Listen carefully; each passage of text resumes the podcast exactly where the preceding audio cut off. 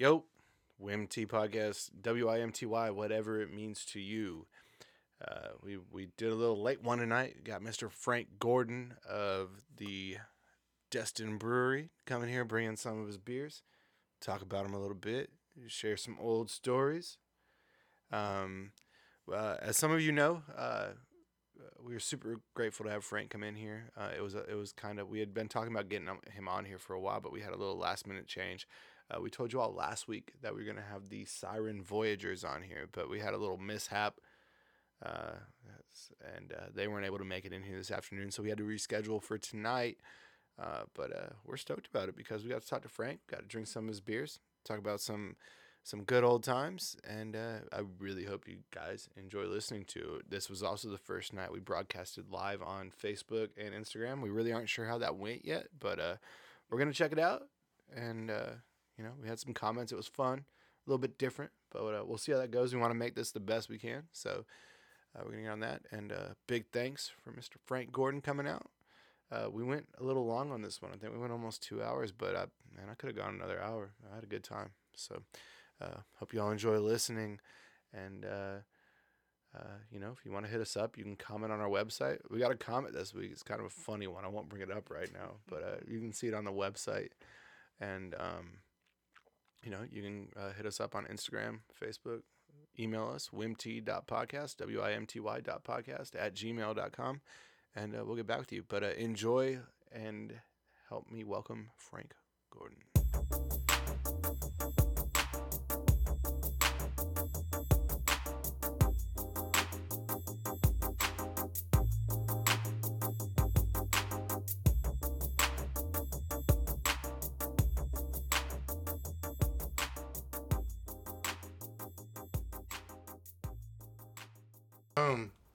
Live on audio. Nice. Three formats, live on three formats. First time. Sweet. First time. Um, so anyway, we'll get right to him. I guess today is uh is Frank Frank Gordon of uh, currently with uh, with Destin Brewery, and he was kind enough to bring us some uh, some beverages. So we're just gonna go ahead and dig in, and then we'll we'll get to the talking. If you want to talk Do it. about what we have going on here first, that sounded that sounded nice. Yeah. uh, that's just one of our that's one of our flagship beers. That's the IPA. Um, you know, made for hot weather drinking, very sessionable. Not too bitter, not too hoppy. Um, we do a lot of late. Wow, the sound that sounds fantastic. I should- know. I should be quiet. I wonder if Mike V's in on this, or he's like, "Oh, those fuckers." My sound effects are, are null and void. Oh yeah, I, I don't do dolphins and uh, not that very well. Not very well at all. Sweet. Well, cheers, man. Yeah, cheers. Good to see you guys. Thank you. Yeah, yeah. Clinkies. I couldn't wait. I had to get into mine. So. Man, so tell us about. Tell, let's start. Let's let's start right off, man. Tell us about the brewery, and also, um, you know, maybe how you came to to start working with those guys, and uh, and also if anybody is watching on either uh, Facebook or Instagram up there, uh, hit us up. You know, if you have some questions or anything, hit us up. Frank will get at you. We'll go at it. So- Absolutely. Um, Destin Brewer's been open uh, a little more than two years. Uh, back in May, that was the two-year anniversary. It's founded by uh, Kelly and Chelsea Taylor. They're from the Miami area, then moved up to the Atlanta area. Um, Kelly was a fire EMT. Uh, they eventually started a wine distribution company, moved down to Destin. Um, I didn't really ask them why. Why not? Yeah. Probably the same reason everyone else does. You know, spend a couple of weekends down here and vaguely remember how awesome it was, and you're like, that'd be a great place to live. But uh, they got down here, and he had he had brewed beer. Um, big home brewer. He and some of his friends and relatives uh, used to get together and brew beer, and he saw there wasn't a brewery, and Destin needed one, and that was it. So um, started really small. Distribution footprint is is getting bigger. Uh, we're in like four counties, over 200 different bars, restaurants, you name it. Um, right now we're using really small brew house, four barrels. A barrel's about 31 gallons, so you multiply that every time. You know, some of the other guys like Idyll Hounds, they're using 20 and 40s. So, but we're gonna yeah, that's that's small. yeah, ours is very small. So right now, you know, all summer we're constantly brewing every day, and as Hmm. soon as the fermenter is emptied, we clean it out the next morning and or, or that evening, and within 24 hours we're filling it again with beer. And so you're brewing with them. I'm an assistant brewer, yeah. Okay. So so your your role with the company then, which I'm assuming uh, aside from the you said the owner and his wife, correct? Right. I'm, I'm assuming aside from them, that there's probably only a couple of actual paid employees, right? There's uh, the tap room has um, about a half a dozen that rotate through. I rotate rotate through there also. Um, we have uh, Kelly is the brewmaster. We have uh, his brother-in-law Kirk, who's another brewer, and we have two assistant brewers, and I'm, I'm one of them. So four people brew, and uh, Kelly's wife Chelsea does a lot of brewing. She's very much a jack of all trades, and also has to handle all the the paperwork and accounting Yeah. and things like that. So, Yeah. So how did you come to uh, how did you come to start with these guys? um, working at the other end beer garden, and Okay. uh, and had Man, heard. that, the other end's gonna have to give us so much money one of these days. I 'cause, know. like we mention them every show, and we have no sponsorships. I mean, if anything, they get money from me because I pay rent here. Yeah, absolutely. you pay them and, and put them on the air nonstop. Yeah. Um, but I had heard they're like, oh, Destin has a brewery now. You need to go talk to him. And I was like, no kidding. I went over there, great group of people. Um, and he was like, yeah, whatever you need. And you know, we gave him three tap lines, and uh, and uh, I would go brew with him when I was- first started uh, studying for my Cicerone certification. I went in there. I was like, "Hey, is there any way I could come in and like mop the floors and take out the trash and watch you guys brew, so I could know a little bit more about what industrial level brewing is?" And he was like, "No, there's no way." He's like, "You can come in and brew with us, but I'm not gonna, you know, you can just you'll come in and brew, and you know, you'd start early and uh, and learn how." So I would brew with them periodically, go in there, hang out. They're a great group of people, really nice, very uh, very welcoming. Um, and then uh, back in the spring, it, it you know the writing's on the wall for bartending for me. I mean, I'm I'm past 40 years old. I'm sure you can't tell by looking at the camera, but um, that's a young person's game, and I was just I didn't want to get too jaded. I was Yeah. already just a little jaded. Didn't want to get too jaded, and but that's the way I wanted to go. I Yeah, start- well, and not not to not to interrupt you, right? No, not right, at all. middleman, but but uh, that I mean that I, that was the same way with me with bartending, man. Mm-hmm. I I felt like I I seriously I thought I was either gonna die, or I was gonna have a breakdown right. uh, after doing it for so many years. You know, it it, uh, it really people don't understand. Like it, especially if you're um, if you're working at a late night bar, is where it really gets tough when you're dealing with drunk people at you know two a.m. and shit, man. Like Even that's, that, you know, you get older, you just you can't sleep late. It's hard to Mm-hmm. sleep until noon, 8 a.m. You know, you become your father or your mother, Yeah. and uh, you're up at the crack of dawn. You're like, I only got three and a half hours of sleep, and I drank a lot. Well, I won't be doing that for two or three months. You know, so um, service industry is usually a little more, I don't know, young, young, good-looking people better than the older, good-looking people. Mm-hmm. Yeah, so, uh, yeah. to- I don't know. So so you were donezo with bartending. You just you couldn't do it anymore, but Hopefully. you still wanted to Hopefully, I for mean, now. Yeah, yeah. Right. Um, beer. I decided, you know, work for beer. Mm-hmm. Um, did the Cicerone certification. Um, started. Two thirds of this room is Cicerone certified. I'm a beer server. Oh, okay. Yeah, I got the. So I you got the level two. Yeah, You the- leveled up. the 20, you did get your 25 page written exam, Oh, shit. tasting exam. Congrats. Thanks, man. Can we talk about that real quick for Sure. people that don't understand what that is? That's no Sure. shit. Let's let's talk about and uh, we'll get Shane actually involved a little bit here, just because he is a level one Cicerone. so he's like Frank Jr. over here, and then we have a level two Cicerone. So tell us, tell me about, tell us about the Cicerone game, how that works. Um, Cicerone program was uh, started in Chicago. Excuse me, I don't remember what year. A lot longer than people would think, but it's in layman's terms, it's described as being like a sommelier for beer. Um, right now, they have four levels. Uh, the, you've got your introductory, which is the uh, beer server. You do have to know about beer, how to serve beer, problem, you know, uh, troubleshooting, uh, beer styles. You take that test online, pay for it. It's a multiple choice exam, but it is timed, and you only get like an average of like 30 seconds Yeah, per it's 30 question. seconds per question. Right. I've had people like, oh, I tried to cheat, but I was rifling through all my shit and couldn't find the answer, so I just put it down and actually passed. I was like, well, yeah, you knew it. You just, you know. um, level two, wow, the difference is is staggering. You need to know the brew process from beginning to end. Um, precursor chemicals, uh, all flavors. Uh, I mean, the enzymatic processes, uh, all kinds of stuff. You have to do a tasting exam. You have to be able to identify bad beers by bad flavors. Um, style recognition. You know, is this a dry Irish stout or is this a, an American double imperial stout? And there's you know subtle nuances in that sometimes. Uh, so it, the the written exam is 20, 25 pages. There's essays in there. There's uh, you have to know food pairing, um, all kinds of stuff. Yeah. and then you would go to the master level until they created the fourth one. So there's an advanced level three, much more you know food pairing, and then the master. And you know if you're a master, it, it sounds like you get like a really cool hat or something. But there's not that many masters out there. How, that's what that was gonna be my next question. How many masters are there? I don't know. I didn't look. I knew. I looked today. There's uh there's 94 cicerones in uh, level two cicerones in the state of Florida. Most of those, understandably, are down on the peninsula, know, Yeah. Tampa and Orlando. That's just That's still not a very large number though. So Not- you're one yeah, of no. 94 in the state that have passed the level two. yeah. That's pretty cool, man. Yeah, there'll be a lot more. Distribution companies are, are like almost Yeah. forcing their people to become one too. Yeah. Yeah, So I mean, that should make you uh, desirable for for, for something. yeah. For once, no. Um, yeah, we'll see. And you know, Kelly and Kelly and Chelsea every single time. You know, when when it came time to uh, for that thing, what do you need? What can we do? You know, they would just give me beer for all flavors. Mm-hmm. We'd have all flavor testings in the tap room, things like that. But uh, very supportive.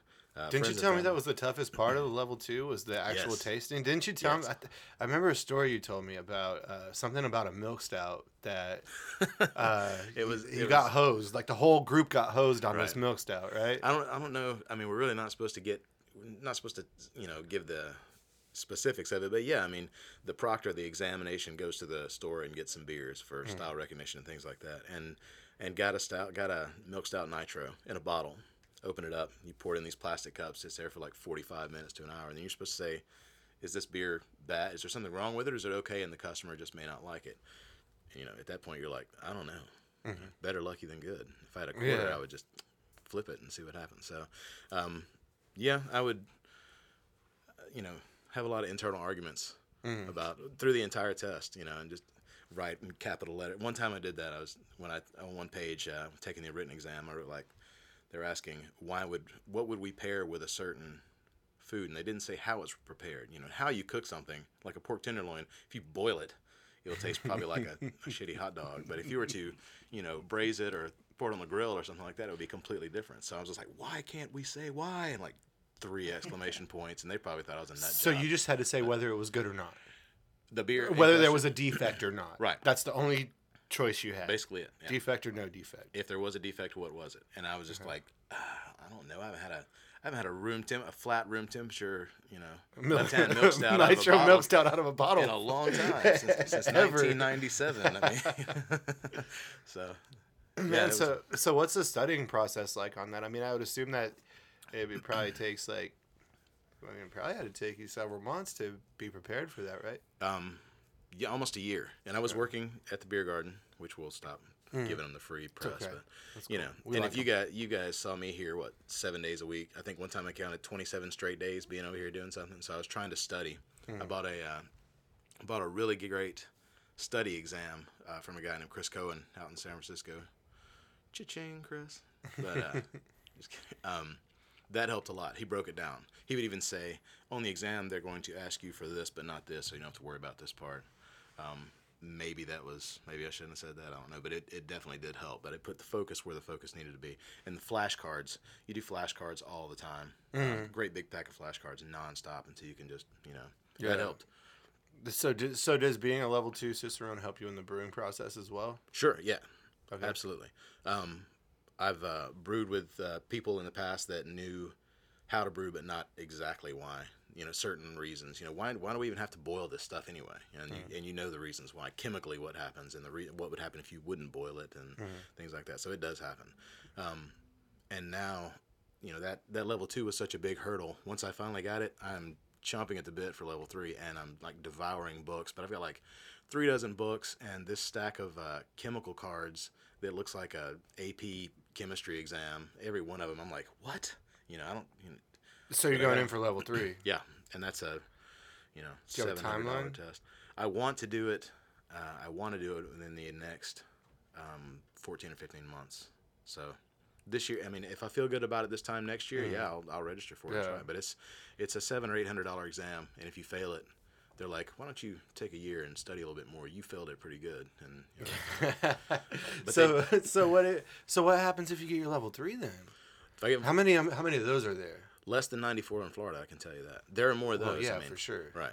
Uh, it used to be you know the level two, and then the level three used to be the master. Mhm, But that's then what I thought, yeah. Existing master cicerones were like, man, I wish there was a something in between it because the amount of information we have to retain to go from it, it's from certified cicerone to master is just incredible. Mm-hmm. So we need something in between. So they came up with that. A lot of masters were like, excellent. We would have done that too.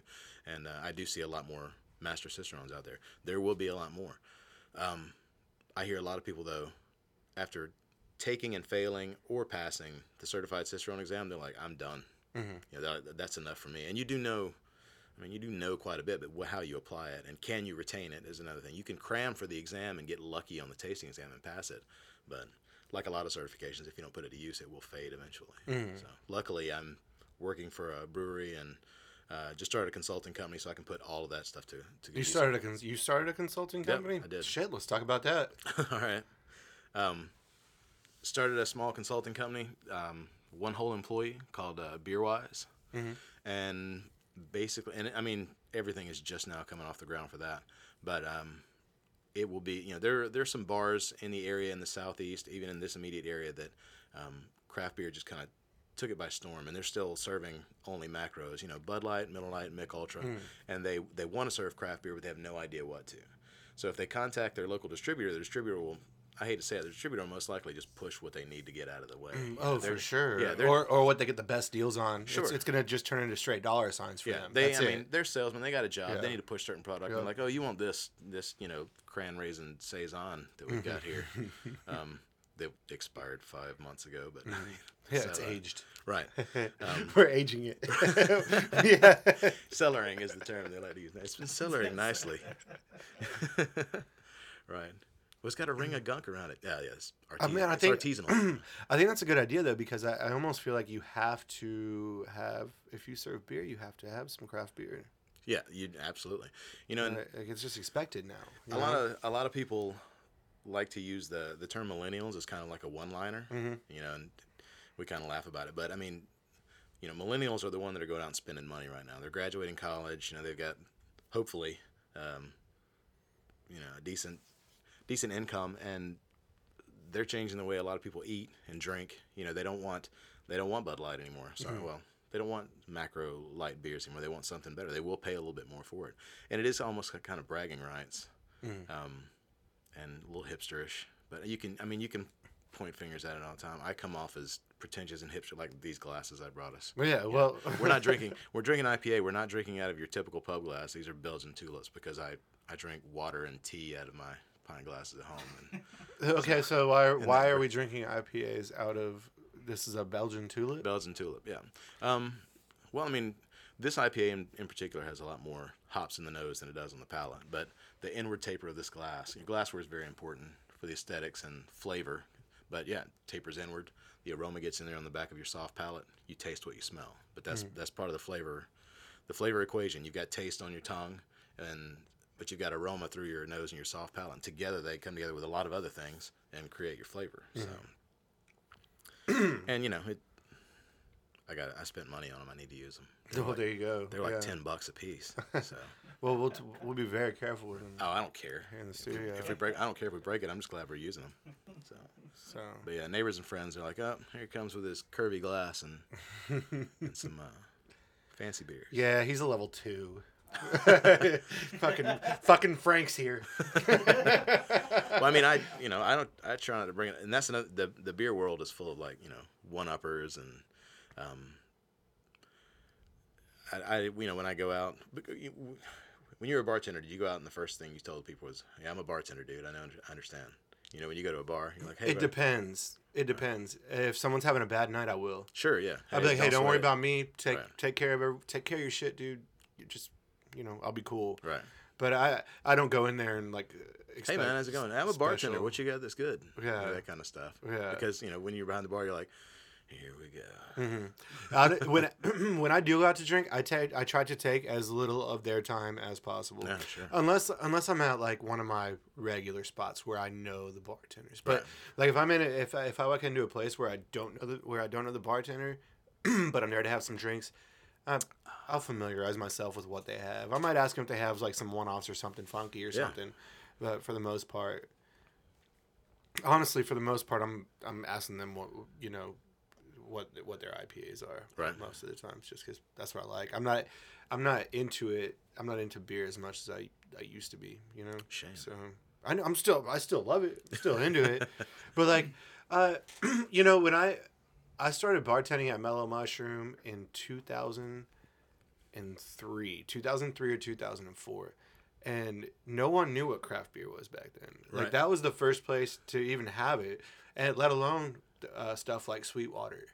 And like like people would go, people would come from like Pensacola and Panama City and Right. all over the place just to come there and drink Sweetwater. I remember when people thought Um, Yuengling was, you know, the craft. It was, yeah. And for a yeah. minute it was, yeah. Now I drink Yuengling, I'm like, oh. Yeah, I mean, it's- it's- now someone's like, "You want a Yuengling?" I'll be like, "You have any Miller Lite?" like the Miller Lite's my jam. If I'm going out to like play Golden Tee with like with my brother or Sure, something, yeah. and I'm wanting to actually hang out and not feel like trash in the morning, I'll, I'll drink Miller Lites, man. I, I mean, I'll still, often, I'll but- still go to that. Uh, if I'm going to pretend that I'm playing golf, which is just drinking outside Mm. for me and throwing away twenty dollars worth of balls, yeah, I'll take Miller Lite. I'll even if it's hot, MGD 64. I'm not too, you know. There's people. Yeah, I'm sure in Chicago they're ripping up that situation, that certification. But uh, yeah, that's just basically water, and it feels like because they don't serve water in a can that much. So Mm-hmm. except at Lacroix, and I don't like the raspberry flavoring. Yeah, you don't like Lacroix? I don't know. I've never had it. I like lime. I like lime Lacroix. They make raspberry Lacroix. I would was just- assume. I was just There's like 20 from the hip. flavors of Lacroix. Right. hate LaCroix. I like them. So I like them. I'll slam it. I can, I'll just like slam it. Give me my San Pellegrino any day. Well, there you go. Pretty close. I like the bubbles. Um, well, you said uh, you said they're probably going crazy in Chicago. Is that where the Cicerone headquarters are? Yep, that is the uh, the home office. Okay. Uh, and there is a um, the Siebel Institute is also coming out with a program too, and and you know it'll be the top two. It'll be Coke to Pepsi. It'll be um, you know there's always there's always two in our market. Oh, so there is another. There's another one. There's a Sure. competing certification. Yeah, I don't think it's as prevalent. I don't think it's as well known. Um, Yeah, I haven't heard of it. yeah, I, I only found out about it because I had to buy something from them. I was looking for an off flavor kit and and it came up on their website and I was like, well, surely I'm, this, you know, this traitorous action, Yeah. you know, in, the uh, means justify the ends. Was it cheaper? 'Cause that shit's expensive. It is. It's ridiculous. All- and I all just that needed them to have it. Cicerone expensive. I think Yeah. it was it was like a hundred bucks for like four little vials, and I'm talking. Yeah. You remember the little the little cologne testers you'd get? Yeah, yeah. A little bit. It's like Yeah. that, and you basically dump it into a gallon of beer, and it and it'll it'll make it taste bad. That's the defect. Uh, hmm And they're pay hundred dollars to ruin a shitload of beer. To ruin really expensive beer too. you well you, Exactly. you try not to you know you know you don't want something crazy. But yeah you'll like you said you pay to ruin beer and then you force yourself to drink it. And yes this does taste disgusting. I need to memorize this for future reference. And we're talking things like uh, we're talking things like um, you know movie popcorn rancid butter um, vinegar. There's uh, green apple. There's uh, bile. Those flavors are indicative of some type of infection or or uh, what? yeah, Oh, yeah. absolutely. And that's just the. I mean, there are nicer ones. There's banana and things you wish they all you know tasted like, but the the really bad ones are the ones that that stick out for the end. there. Some people are more sensitive to than others. And Wow, that's flavors. tough. That's Right. really tough. That's like if I have a bottle of red wine around the house that I opened six days ago or something like that, and I'll I'll pour it and I'll be like, does that taste like vinegar or not? Like I think it might. I can think it, it's like, well, am I enjoying drinking it? Like that's really what it comes down to, and and then you know just be like yes or no, and It it's like, do I really enjoy drinking red wine at all? Mhm. Maybe a little bit here and there, but you know, Well, you know, you find yourself doing, you find yourself looking at things. You know, I got my beer closet where I hoard hoard beer, and I pulled one out that was about two years old um, that I was cellaring, and I it had been laying on its side in the racks, and I looked, and there was some sediment in the in the neck, and I was like, this is probably bad. And my friend, she's like, why? And I was like, you know, there's sediment in the neck, it's probably infected. And she's like, well, maybe it's supposed to be. And I was like, no, that, you know, this this isn't. It's not supposed to have it. I opened it up, stuck my nose in it, went to the sink. She's like, "Wait, don't pour it out." And I was like, "It's you know, it was really bad. It had a hmm. lot of it had a lot of badness going on." And I actually poured some, smelled it. I was like, "Let her smell." it. She's like, "Well, that's not that bad." I was like, "I don't want to drink something that's not that bad. I mean, it's, you know." She's like, "How much does that cost?" I'm like, twenty seven dollars. and uh, Man, I need you need to come over to my house. I've got a a whole drawer full of beers that I've been aging, probably not the proper way, but uh, I keep them in a cool dark spot. You know. That's all you need. Um, Yeah. and uh, you'd probably be able to tell me about them, whether they're whether they're good to drink or not. Like, I mean, I'm, think I'm sure they are. they Yeah. have like a 2011 Festive Ale or something like that from Sweetwater. You know, it's like Oh, a it's a winter warmer. It's like 11 percent. Oh yeah, absolutely. That'll. So it's probably gonna be delicious. I've got a couple 2012s. Um, got some weird shit up there, like that. Uh, oh, what was it? There was a. Wasn't there like a bitches brew or something like that, or a special Sam Adams that they did, Yeah. Something like that? I've got one of those that's like aged. I got a bunch Right. of weird. I You got a a bunch of weird 2011 festive? Yeah, man. You want me to bring Right it on. in? Yeah, Yeah, need to you should. That. That's coming up on eight years. Yeah, I'll fucking bring it in, dude. Yeah, when I when I got that certification, I pulled the the best and the oldest I had. It's like Mhm. an 03. Um, it's an Italian, you know, uh, Italian oak aged. and, Yeah. and it had almost no carbonation, and it was extremely tenuous and stuff. But it was, and it still had a little bit more funk to it. It had some funk, but not bad. I mean, it was. It was Yeah. So how do you know? So when it's aged like that, how are you supposed to know if it's good or not? Still. you open it and find out? You just like it, Yeah. basically kind of like what I just said with the wine. Like, do you enjoy Sure. drinking it? Well, that's the thing. 'cause nobody has been doing this. Yeah, it's a new Right. thing. Aging they- beer is a new thing. Yeah. Yeah, and then they're especially, and I used to have the bad habit of aging stouts too long. You know, stouts do have a significant hop presence to them. You just don't know they're balanced to the malt, or you're getting all that chocolate and roast. And um, and I've opened some and been like, huh, that's not what I thought. Drink it. I'm really not enjoying this, but I don't know better, so I'm gonna drink it anyway. Or I'm just like, I'm I'm watching football. I need the booze, Yeah. so I'm not gonna pour it out. That's another thing. Watching some of those guys from Wine World, Randy Hayden, Mhm. Nate, all those uh, Neil Byrne. We used to meet over at my place and watch football, and everyone would bring like their prized weekly possession, and they'd be anywhere from like nine to fifteen percent. And by the end of the first set of games, everybody was passed out. Mhm. You know, you sleep off all the three o'clock games. Everybody gets up, is like, "I'm going home," and you sit there and Yeah. kind of stare at the seven o'clock. Yeah, we don't talk much about people who aren't here, but I've I've seen when I bartended, I Randy came to my bar to watch a Falcons game. And I was like, I am never, ever, ever watching football with that dude. Fucking ever. Like, I kind of wish he would leave my bar. And, uh, you know, hardcore. Randy and I are cool and shit. Yeah. But, like, he's a tough person to watch football with, man. and y- y'all are both, uh, y'all are both Falcons fans, too, man. Yes, yes. Heartbreakers. That Golden Tate catch was dude.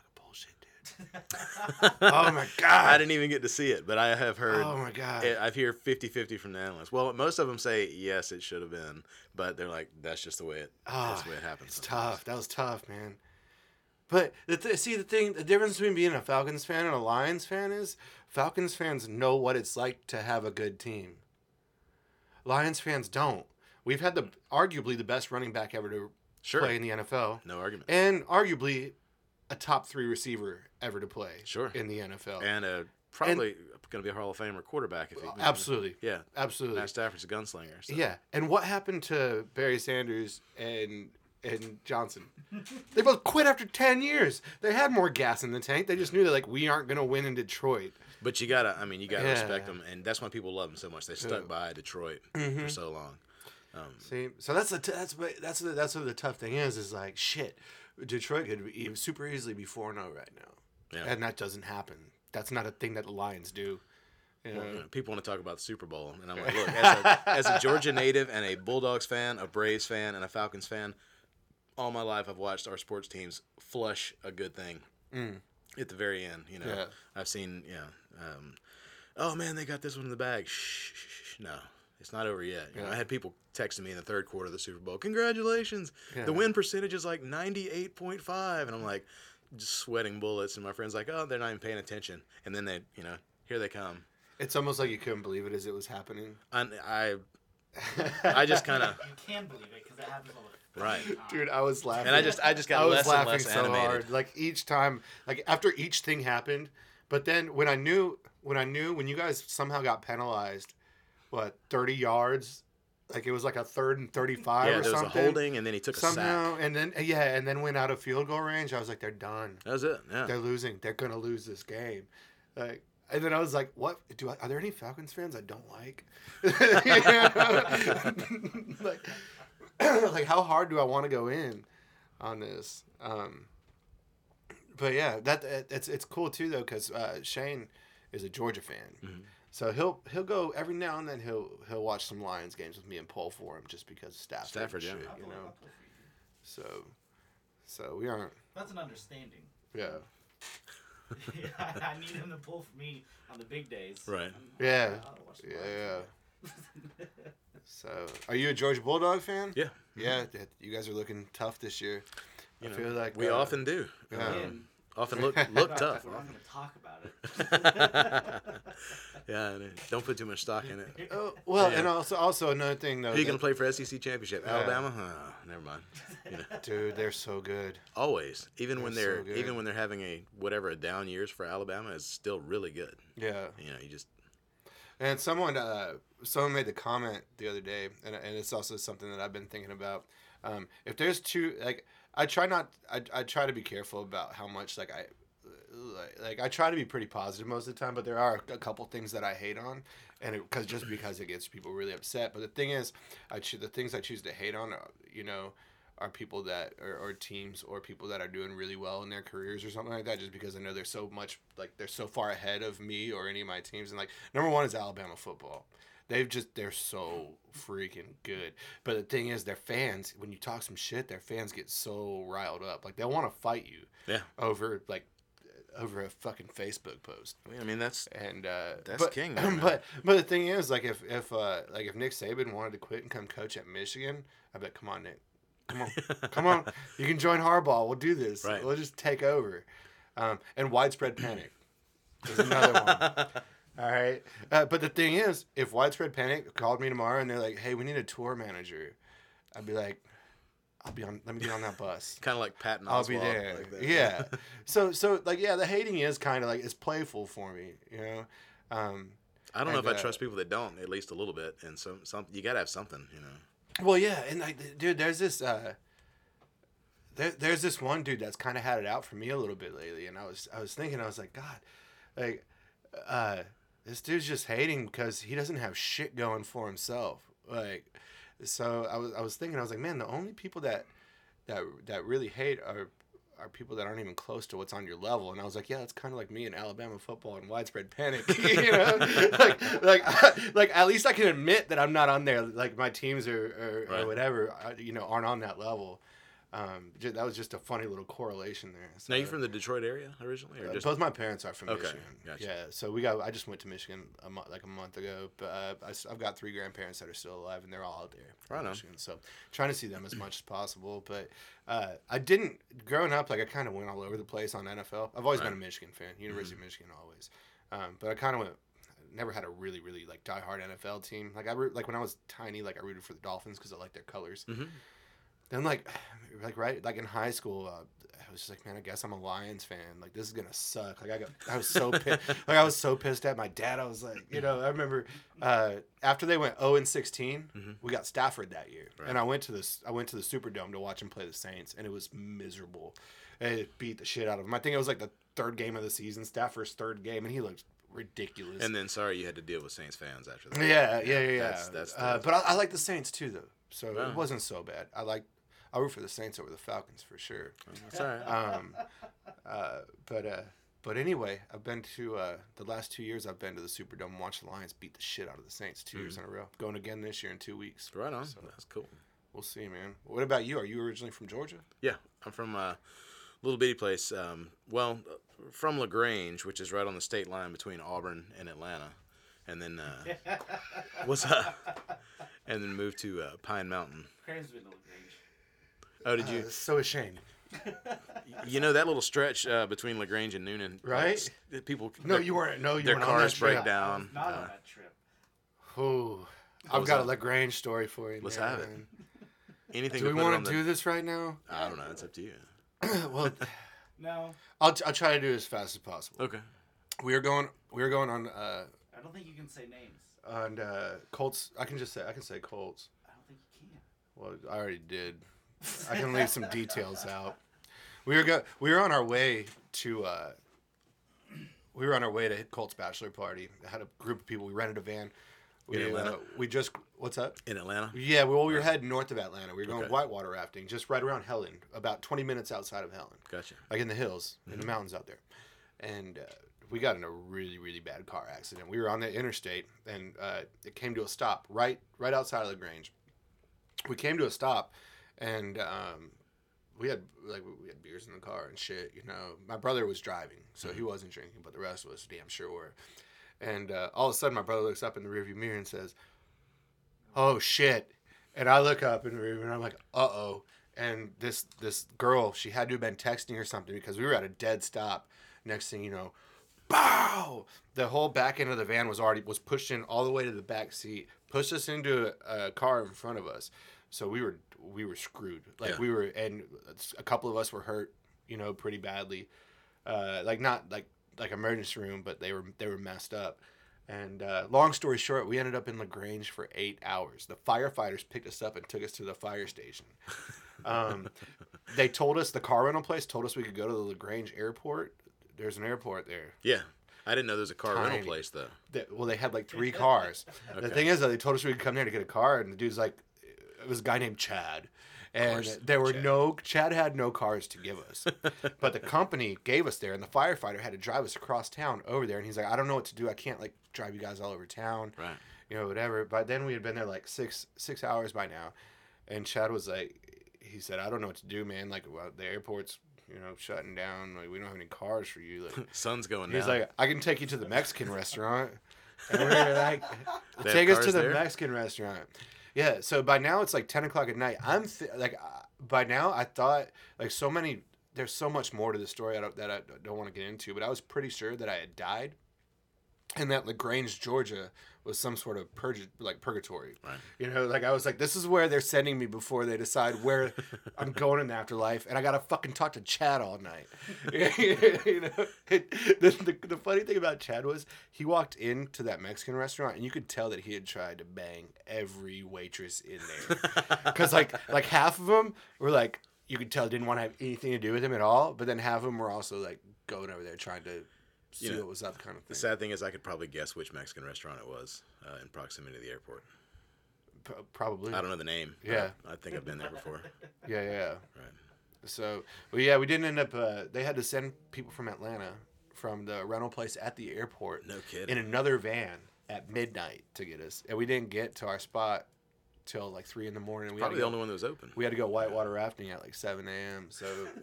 Yeah, Did and the thing, it? dude, the I thing was, yeah, the thing was when we we went whitewater rafting, the guide when he was giving us our briefing, like our friend Tim walked up and he got he was in the way back, Mm-hmm. so he was fucked up, and uh, the guide looks at him as he's walking up and he's like, he was like, hey man, this is that's one of your guys, right? I was like, yeah. He's like, is he okay? I was like, what do you mean, is he okay? Like, he's like, does he have any like physical disabilities? and I said, man, you wouldn't believe it if I told you, but we were in a very, very serious car accident yesterday, and damn it. Like I had to make this happen and this work, so we're going whitewater rafting with you. Right. He'll be okay. He's tough. He's the toughest dude out of all of us. And he's like, he doesn't look very good, man. He can barely walk. And I'm like, we'll put him in a boat and we'll be all right, Yeah. man. So, uh, but anyway, I, we were stuck in Lagrange for about eight hours, man, and I was pretty sure that Lagrange might be hell. There's some people that probably agree with you on that one. Yeah, yeah. So, um, so did is that where you went to high school? Um, went to uh, Troup High School, the, the the outside of the city limits uh, high school. Uh-huh. Um, and at the time, I lived in Pine Mountain, south of there. We're talking sod farms. Uh, Mm. um, no cotton fields, but you know the next best thing, I guess, which is sod farms. But yeah, it was like 17 miles outside of the city limits. We lived way out. Uh, the school bus would come by at like 6:30 in the morning or something like that. I mean, it was ridiculous. Oh, because it had like an hour's worth of pickups Oh yeah, to. absolutely. So How, how, how big was your graduating class? 300 and just under 400, I think 300. Oh, so that's a decent sized school. Yeah, it was pretty pretty big school. There was like 1,400 kids there. Yeah. it's a big one. Yeah. Jeez. Well, cool, man. I didn't. I didn't know you. that makes that makes all the all the Georgia fan sense, man. So uh, Yeah, there on in that uh, in that area, you were it was really weird. You were either an Auburn fan, an Alabama fan, or a Georgia fan. Um, I didn't know any Tech fans, Georgia Tech fans at the time. You get closer to Atlanta, there's a lot more Georgia Tech fans. mhm. Yeah, I wouldn't expect there to be a lot of tech fans. Good times. Hey, that's Megatron. Yeah, that's true.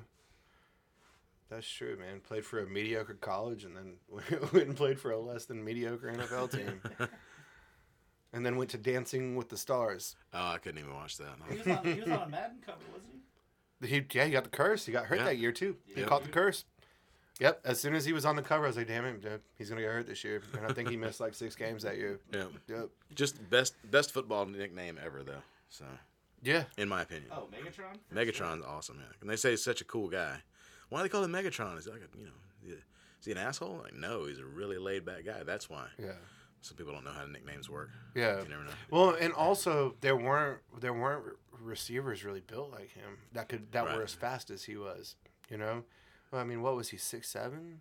Um, I don't think he was that like tall, but he was just, but he was just really Yeah. had you know crazy vertical. Yeah. Um, I think he held the record for like tackles on the one yard line a couple of years though. He all these receptions, and they'd finally catch up with him, and he'd get it on the one yard line, and then know your that. running back comes in. Yeah. Of course, a lion held that record. I remember somebody talking about that one year. Yeah. Shit. Yeah. Yeah. So, well, geez, man, thanks for uh, thanks for bringing this beer. I, I surely am enjoying it. What do we What do we have? Uh, This what- one What's is a- this one right here? Uh, this one is a specialty beer. Um, you know, barrel aging. There's a beer's like fashion. There's lots. There's lots of trends. You know, you you've probably had some New England IPAs. Um, in a couple of years, you're gonna have people like, you know what I miss, the, you know, the 100 IBU palate wrecking, burn the tongue out of my head, old school 90s uh, IPAs, and those will start coming out, and nobody will make a New England IPA that you know. Um, but barrel aging right now, uh, you see a lot of uh, sours and, and wild beers being barrel aged, but barrel aging is awesome. You take certain types of beer, you put it in a barrel that has that had anything from bourbon to wine to gin. Gin's actually a really great uh, barrel to age IPAs in, and in that case, you don't really age them that long. You Is that because like the juniper? there's a lot of you know a lot of people think gin and they think uh, the Mr. Gordon's that they got sick on in college all the time and it's just nothing but like uh, juniper and pine saw basically. But you know there's some really nice gins out there that aren't too expensive. They're absolutely fantastic. You got all these florals and yeah yeah I um, fuck with them all the time. yeah they're they're amazing. Uh, you put a you know you put an IPA in there. It's got a lot of botanicals. It'll just pick a lot of that stuff up and you know augment, amplify, and complement. So. Um, we've started getting our hands on some uh, on a lot of bourbon barrels, and in this case we got our hands on a rum barrel. Um, the rum had been aged in Angel's Envy, and then port wine, and then Spanish sherry, and then put into this barrel. So we put a, a stout in it for about four months, and that's what we got. Um, this one's almost warm enough. One thing about beer, um, who was it? I think it was Garrett Oliver. He's uh, one of those beer writers. Said that, uh, yeah, he's probably listening. He's like one of those beer writers. He's he's written he's written a few books, and at least one of those is uh, is basically required reading. It's called the Brewmaster's Table. It's more or less required reading for um, the Cicerone program, and it's it's really good. He started it, uh, and he may have been one of the one of the only people at the time doing the writing for it. But anyway, he said Americans like to drink our uh, our beer's too cold and our wine's too hot. And I always remember that. So when it comes to anything that, you know, an IPA I like pretty cold, but beers like this in the wintertime, I'll, I might put them in the fridge for like half an hour, tops, you know, just a little bit. Um, this one is really good between about 55 and 60 degrees. That's when it opens up. You get all kinds of stuff. Nice. So we're close, huh? Yeah, I mean, when, whenever. Unless you want to grab more IPAs. We can always. Almost whatever, man. Yeah, let's- Uh, get into if this this one. isn't ready yet, then I don't. I would. I'd rather. I'd rather drink this. I feel like this is the big guns right here. You Yeah, said you. that's Br- let's uh. Let's pull out. You said you brought uh different kind of beer too, right? No. That No. was it. Okay, so that was those were twelve IPAs. Yeah. Oh, you don't have to apologize, man. I just I saw two six packs, so I thought they might be different. I didn't, I didn't know what kind of party this was going to be. Yeah. Well, we're gonna go four hours, bro. Well, fuck Okay. it. Pop, pop an IPA, dude. Yeah, yeah. Let's, let's let the fucker chill. Here, well, uh, I'll be. right- I'll go grab them real quick if if you guys want to. Uh, you guys want to conti- continue this conversation, and I'll be right back. Okay, Uh, sure. We got we got Shane a, a microphone now. Uh, it's Which this that's this. actually technically, I don't think it's working right now. Oh yeah, it is. I can hear you. for sure. It's picking For up. For sure. It's not recording right now. Oh no, it's not. That's weird. That's strange. I think, I think we can fix that real quick if you just give us two seconds. Yeah, yeah, yeah. Well, cool. I'm gonna get a beer while you look at that. Sounds great. I think now that's that's working a little better. Yes, it is. Word, man. That's cool. I didn't know you did your uh, level two. Yeah, took a while, but Yeah. you know, finally got it and took a, this huge sigh of relief, and then quit talking about it. Yeah. Didn't didn't drink didn't uh, not drink didn't read anything about beer for a minute or two, and then was like, all right, now I gotta gotta get back on it. I think I took Yeah, man. I mean, I, I, I me and, and, and Seth, uh, we, we were on it for a, a while, man, and then we ended up splitting off. We, we stopped working with each other, right. and uh, he went to a craft bar. I went to another bar that's not dealing with beer at all. Right. So I've just been kind of out of the game, man. So it's kind of Thank you. it's a bummer. Thank you. Actually, it But it's uh it's the post the picture that you and Seth posted when you got your certification was what got me into that. I had heard about it. I kept Yeah. hearing about it. I'm over here and and you know manage or the ownership's like, hey, you should do this. I'm like, yeah, all right, cool. I got something you know that I got to do. I got to write a schedule or stack the beer cooler, and then. when you guys posted, I saw that and I was like, you know, I need to get into that, and so that's when all that started. cool, So, man. Yeah, that was even that, even that, man. Even that, that certified beer servers, it, it's it's work. Uh, Yeah, We studied for a good, probably a good solid four four months, just for that. And, Yeah, I mean, uh, if you you sign on and take it and you're not ready and you fail it, you just you know that yeah, was stupid. well, yeah, I mean, they're they're 80 pretty 80 serious. bucks down the drain, you gotta retake Yeah. it. Um, I'm not sure what the constraints are on the uh, on the advanced, the level three, but I know the master level. If you fail it uh, more than once in there, you know, if you if you take it, fail it, retake part of it or all of it, and fail it, they will put a you're not allowed to try again for a little while. You know, first of all, thanks for the thousand bucks, but we do take Wow. this seriously, and you know, you don't want to just. There, there's a lot to learn, so. Man, so, so how much beer are you drinking these days? Actually, not that much, and and at the brewery, I probably drink less beer at work than anyone. Yeah. Um, I uh, I'll come home, throw a beer in the fridge, drink it. I had a really bad habit when I was tending bar on the beach. Um, I'd stop by Wine World, you know, grab two big bombers, put them in the fridge, take a shower, get out, drink one, get just buzzed enough to go. Oh, let me get the other one. Start into that. Oh, I wonder what everybody's doing. Is anybody out? Do anything? Start texting, and then wake Yeah. up. Wake up at three in the morning, slumped over in my chair, you know, and then go to sleep. So uh, I can't hit it that hard anymore. I mean, sometimes, but uh, um, my hardest thing is stop drinking stuff that I drink all the time, and you know, styles, and and see what everybody else is doing. You know, where we are, we do get a lot of really great beers. I mean, on social media, I see people with all these amazing, you know, people live up in Atlanta and Birmingham, and it's just coming right to them. You know, all the interstates go right there to the middle, so they get all this great stuff. And uh, some of the stores around here do a great job. There's guys with really good, um, really good relationships with the distributors that can get some good beer. But, but yeah, anything I can get my hands on, mostly. Um, I don't know the sours. I started. I, I was into the sours for a while, but you know, you you you're into a lot of things. When I first started drinking beer, it was all IPAs. That's whoever was drinking craft beer. Here, you'll like this, and it was 420. It was I, Sweetwater IPA. It was Terrapin Rye. And I drank that for a while. oh man, I, I used to drink a lot of Terrapin Rye too. You get it for like a dollar Yeah. a pint up in Athens for a while. Jeez, yeah. Yeah. What's what happened to Terrapin? I feel like they kind of fell off. No, man, they're still kicking. They're, they've got a satellite brewery in the new stadium. Yeah, Yeah. I just I don't know. I just I don't. Next to the Chick Fil I, A. ju- I guess I just don't hear about. I don't know. Now that I'm out, not out Did that get about, cleared don't up? Is the, is the. Chick Fil A open on Sundays? I don't think so, but I mean, No. honestly, they So wouldn't be able to handle that kind of. I don't think they'd be able to handle that kind of Yeah. that kind of volume. Well, don't wanna- they're still open during college events. Sure. Like there's so much different stuff that happens in that stadium, but Oh, you'd yeah. have to say, uh, it- it- okay, if there's And you know everybody working there is going to want Chick Fil A Yeah. every day. I do. Yeah. So they'll be okay. that is that is hilarious though that they put a Chick Fil A in a football stadium. The internet had fun with that one for a few days. So and just to hear people try to justify it, you know, like you know, you can't, you can't You can't justify that. That's a terrible business decision. one Chick Fil A for how many tens of thousands of people though? You know. Man, it's it, dude, it's crazy the things that people will try to justify just for, you know, just for some sort of belief or or, or rhetoric or you know whatever, man. So, I mean- that's ridiculous. I mean, Atlanta-based company. I, you figured there would be one in there. So um, yeah. and yeah, it's good. Thursday, the, that Thursday night that are they playing a Thursday night in the stadium? I don't even remember. I can look it up. But that one Sunday, they're going to be all week. Isn't the Super, people the up. Super Bowl's there next year, right? I think they're hosting the Super Bowl next year. I think uh, Minnesota gets it this year. I think. And And that then- and and then- traffic, you know, traveling yeah. to Minnesota in January or February is going to be fantastic too. Yeah. I'm sure everybody's looking forward a, to that. That's a stupid idea too. Right. Where was the Super Bowl last year? Was it in Houston?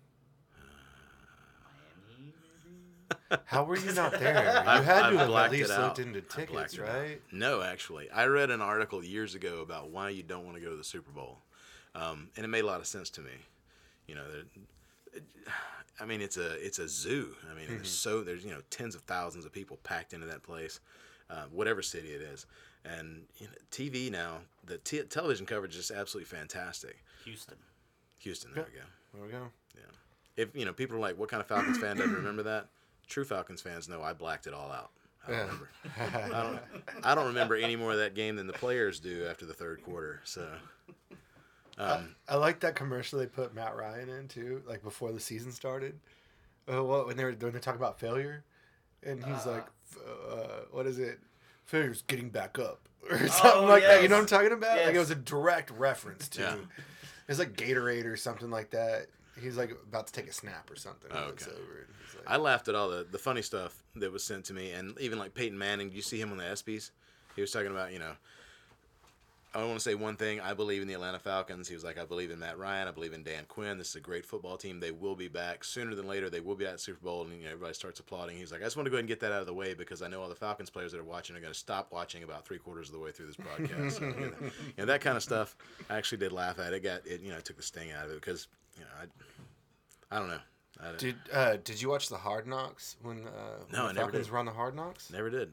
Never had Oh, HBO. Hard Knocks is good. I'm Poe. Hard Knocks is good, man. The Falcons were on it, the and then uh, it's really funny. Last year, the uh, the Rams the Rams were on it. We got some kegs moving. Sounds like he's skating on them or something down there. Uh, uh, but last year, the the Rams were on last year, and it's really funny because you know their coach got fired last year, Yep. and like there was a really funny line like a couple different times through Hard Knocks. He'd be coaching them, and he'd be like, "I'm not going fucking seven and nine. I'm not going fucking seven and nine. You're like, no, dude, you're going four and twelve, dude. like, get out of here. Yeah. Lost his. Is he? I don't, is he? I'm sure he's coaching somewhere right now. But I mean, Fisher? he definitely. Yeah, he I'm sure he's a his- coordinator or something somewhere. Oh. Yeah, he's still making some millions. Oh, I laughed so hard about that. Like just watching through the year, each game they lost, I was like, "No, you ain't going seven and nine for sure."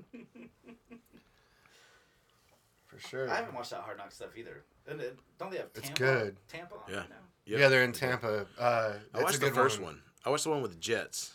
Um, Yeah. back, yeah, back when they had uh, Rex Ryan, and I Mhm. enjoyed it, and I, Mhm. I It's meant to go back and watch long. it. Yeah, Yeah, I think they've done like six seasons now. they did. Cincy, they did Miami, they've done Yeah. Tampa, they did the Falcons. Yeah, so. I, the Jets was the first year I watched. Mhm. I think that was like four or five years ago. I think.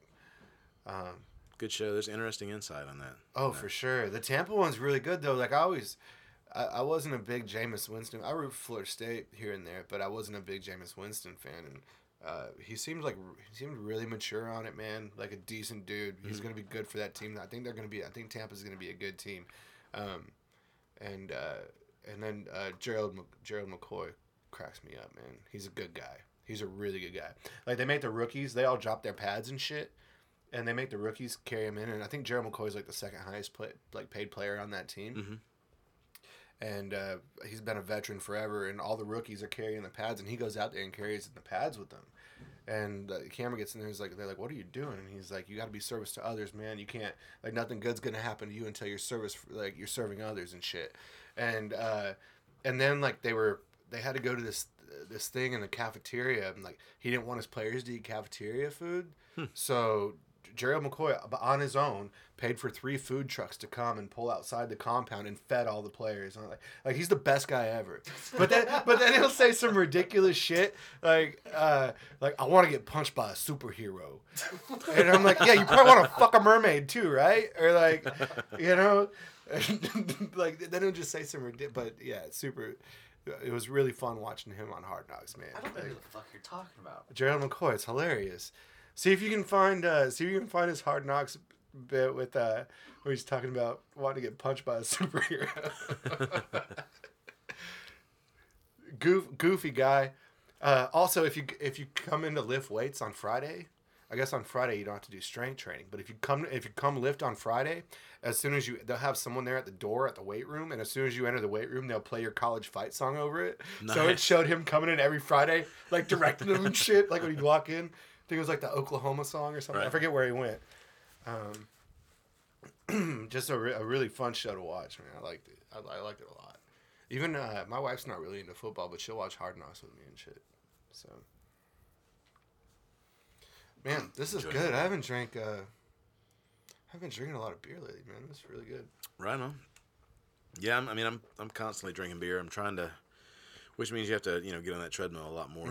Calories, calories. Yeah. Um, but I mean, honestly, drink a lot of water, tea. Like, I mean, I drink water, and then probably beer, and then like green tea, and then whiskey, and that's about Yeah. it.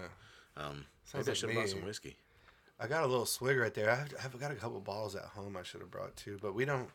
Man, we haven't been drinking a lot on this podcast. Uh, but uh, I mean, not that there's anything Wrong with that. wrong with it. Well, this dude's also been trying to get me in here at like nine o'clock in the morning to record this shit, and that's not happening.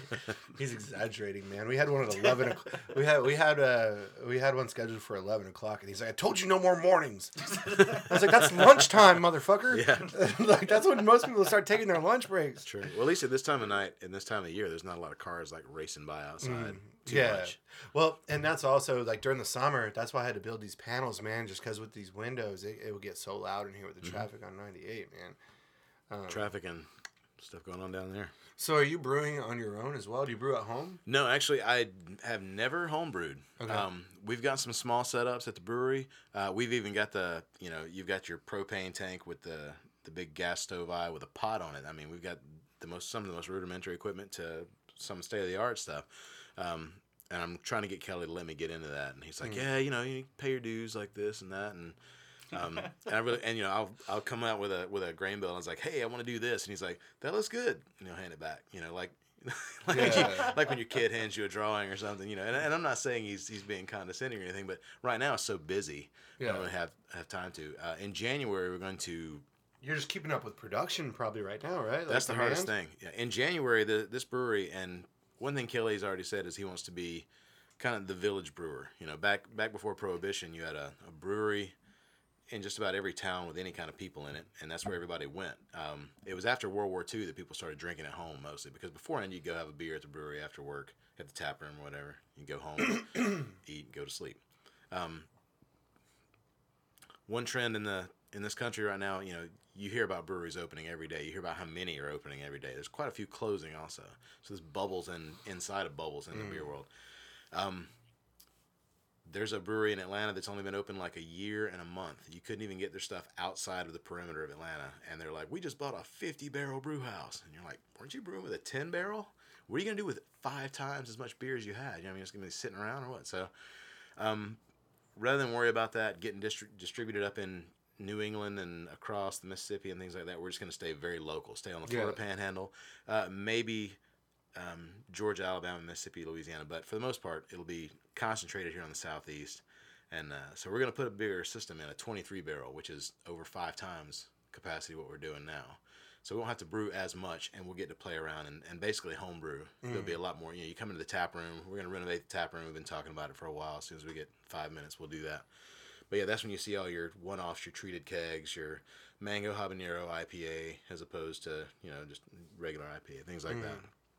So uh, no, not home brewing. Um, you know, in theory, yeah, I know what know what it's all about. Never man, done it though. I brought my wife in there, and man, we really liked it. She was Wow. impressed. She was like, "We need to come here more." I was like, "Yeah, we got to come here more." Yeah, Oh yeah, we're gonna start. We're gonna For start doing. sure. We want to get some stuff going. Like you know, Tuesday night will be this night. Wednesday night, just like everybody else. Um, we're doing the beer and yoga. Uh, Yeah. Some Thursdays. I mean, that's just a.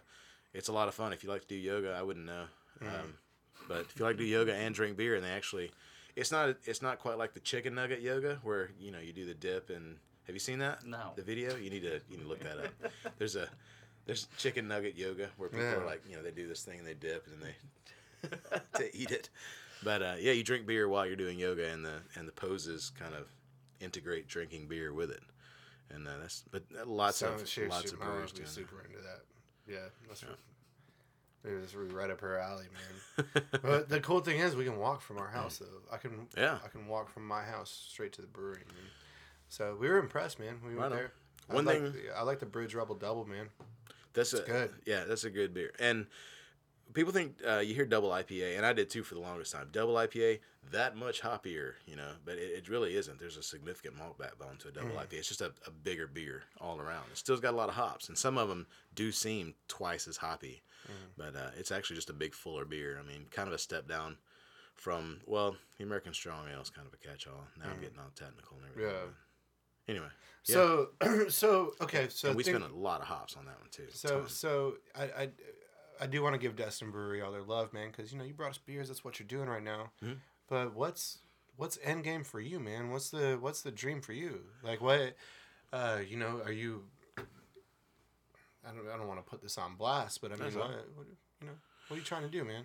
Uh, things are moving. Things are moving pretty fast. Uh, I had so many things like on standby until I got the certification, um, and I had friends like telling telling me, "Go ahead and make these moves you want to make without the certification. It's just a title." I'm like, "No, actually, it really isn't just a title." You know, in the in the beer world, when you say, you know, level two Cicerone, there there are guys that have come into this town and walked into a bar and said, "I'm a level two Cicerone," and they're like, "Oh, have a seat." tell so and so they're fired and get the fuck out and we'll get this guy a job when they really weren't. I mean, there's people that misrepresented themselves, but I mean, it, it does have some credence to it. It does have it has some sway. So, um, in the beer world, you can say expert. You know, I Yeah. you know I don't want to say encyclopedic knowledge, but you know I know what I'm talking about. So, um, once I got the certification, I pulled the trigger on some things. The consulting business, you know, LLC. Um, so yeah, I want to get the consulting going. I don't know how long I'm going to be in this area. I, I'm I'm not sure. Um, the brewery that I work for now always shown me a lot of love uh, and support. I'll stick with them, you know, as long as I can. But I have I have no idea, you know, the Well, especially if you can work with them and do your consulting on the side, man. Sure. That's where Which- you really that's the sweet spot, man. and there's a there's a balance I'm gonna have to find. Yeah. You know, I mean, some of this consulting is is telling a bar you really don't need this beer or you need more of these. So I have to you know make sure that I'm not burning any kind of bridges. Um, Do you I have uh, do you have any consulting gigs yet, man? Uh, not yet. I have one that I'm ready to pitch. Mm. And another thing about having a consulting business, it's kind of a, it's kind of a just a, you can pay me to do this, that, and the other. We're gonna start doing uh, beer wise classes at the brewery. Uh, first one we're gonna do two in November, probably two in December, and then I'm gonna try and do them weekly if possible. But you know, it'll be some tables, little bistro tables. Two people sit down. You'll get um, four or five ounces of, of a certain beer style. We'll talk about it. Like one will be lagers versus ales. A lot of people, I hear people say, "Oh man, that looks like a lager," and you're like, "Well, you know, lagers, they make black lagers, and there's really really light lagers, and there's really really light ales. You know, there a lot of people don't know the difference between an ale and a lager, and that's just just misconception. It doesn't, you know, there's nothing wrong with it. It's just I don't, I don't know the exact thing. I could tell you by flavor. I could tell you if it's an ale or a lager. But is it so, sometimes. right? Like, cause well, someone someone once told me it, like there's a, a top fermented and a bottom fermented. yeah, Exact- you're it all exactly right. it all has Uh-huh. to do with what type of yeast yeast strains is Yeah. used to make always it. think uh, lager low, Yeah. ale above. Ale above, exactly. Yep, that's the only, that's the the primary difference. You know, once you and uh, geography has a lot to do with it. Money has another. You know, and it comes into play with both. And we have such a small system.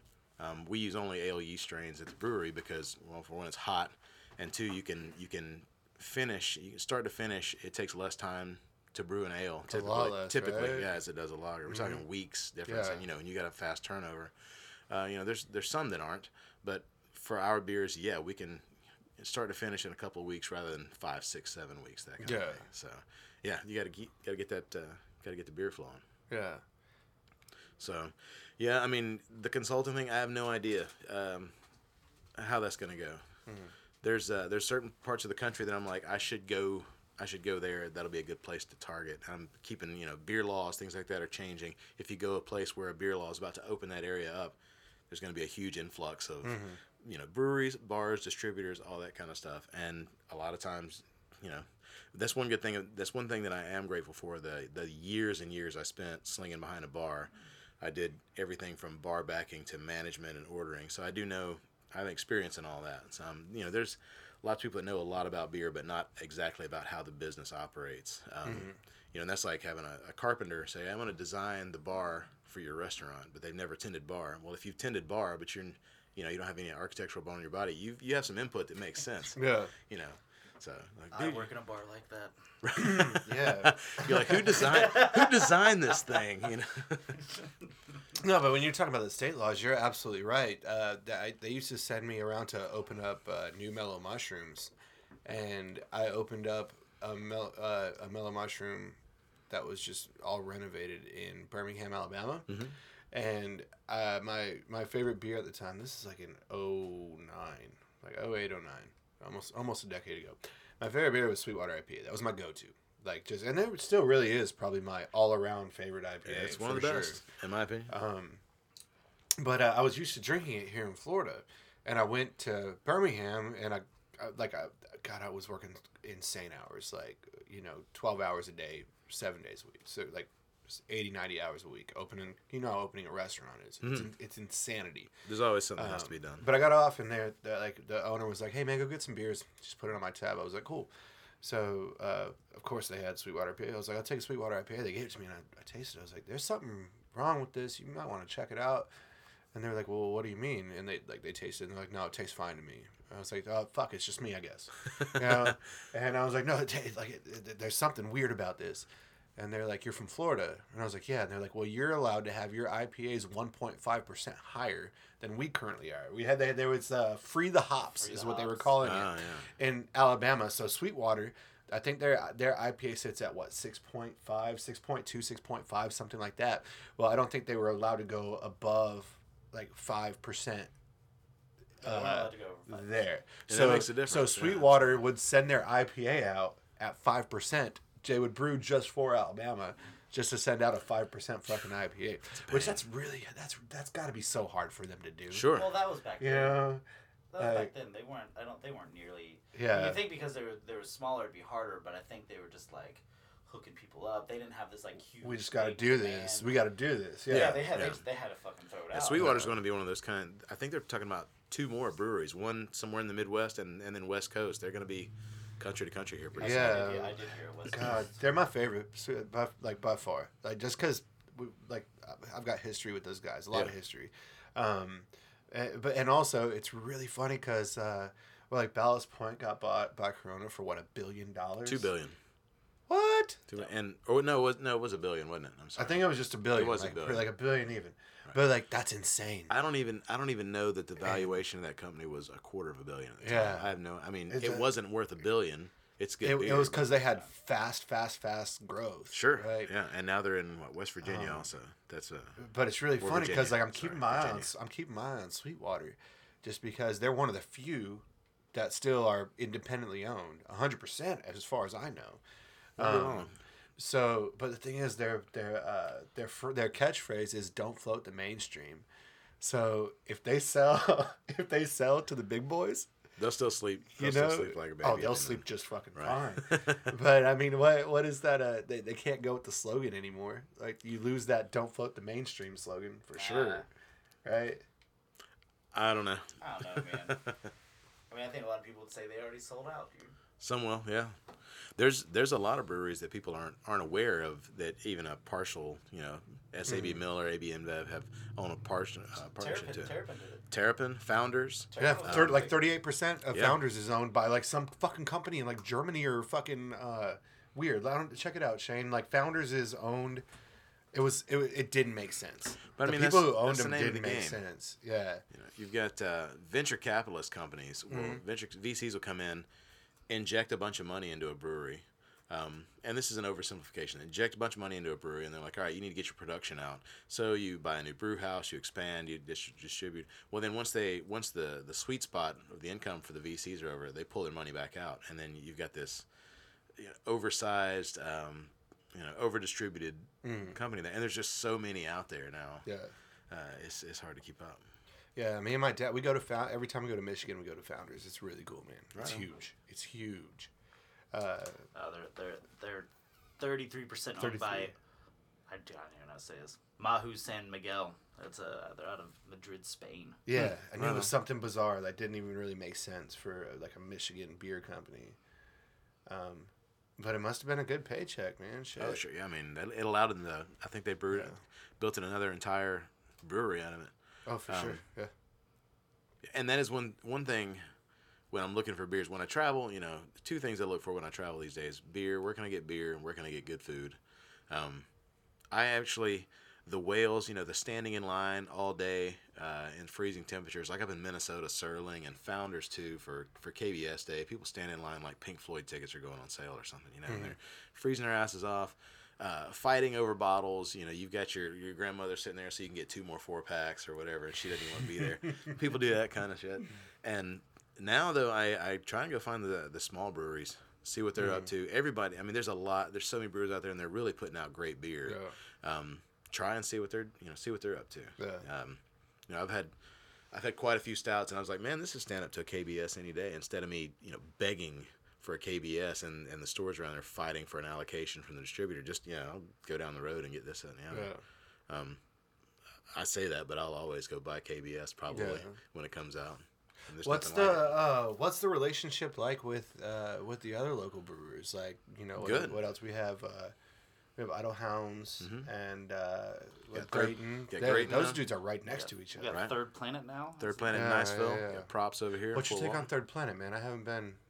I'll tell you. Um, they've got you know I don't know if you want to mention names and stuff, but they've got a couple of guys that work for them that do some amazing homebrew stuff. So watch them. Um, their their stout I think is absolutely fantastic. Yeah. Uh, it's no frills. You know, there's no.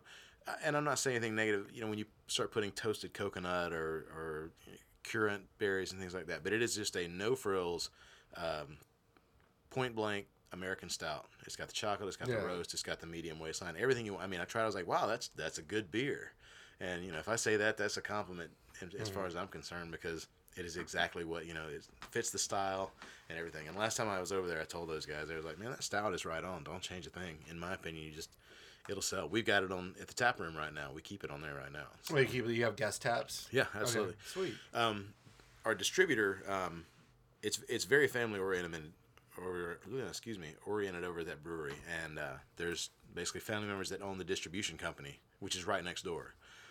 Um, I actually work for both. I work for the dis- distribution company and the brewery, which is kind of a blurred line because when I say, "Oh yeah, I was delivering our beer," and or you know going over working on the tap lines, and people do know the law, and they're like, "Well, you're not supposed to." And I was like, "Sorry, I work for two different companies. I have like four job descriptions, not cons- not including my own business that I just started." But um, so yeah, they've got a warehouse full of beer next door, and we're like, there's um, Burnt Hickory out of Kennesaw, Georgia. There's uh, Church Street. There's uh, Holy Mackerel from down in the Wait, so Destin Brewery has their? They also own a, distri- a, dis- a distribution company. Not technically. When when they first opened Destin Brewery, you're not allowed to distribute your own beer. You have to have a Yeah. distributor. Uh, three tier system. You in know the this, United baby. Yeah, yeah, I know Yeah, that. I know three-tier- that. the Yeah, three-tier yeah. system. Yeah, you know. So uh, they're looking for a distributor. Some of the the bigger distributors around here weren't very cordial. You know, they were like, we would be honored to distribute your beer. They were more like, if you don't let us distribute your beer, we'll do everything we can to make sure your taps are filled with some one of our products. You know. So Kelly was very politely like, okay, you you know, screw it, get out of mm-hmm. here. So they took their wine distribution company, sat down with a lawyer and accountant. She he sold, you know, she owned the distribution company and he owned the brewery.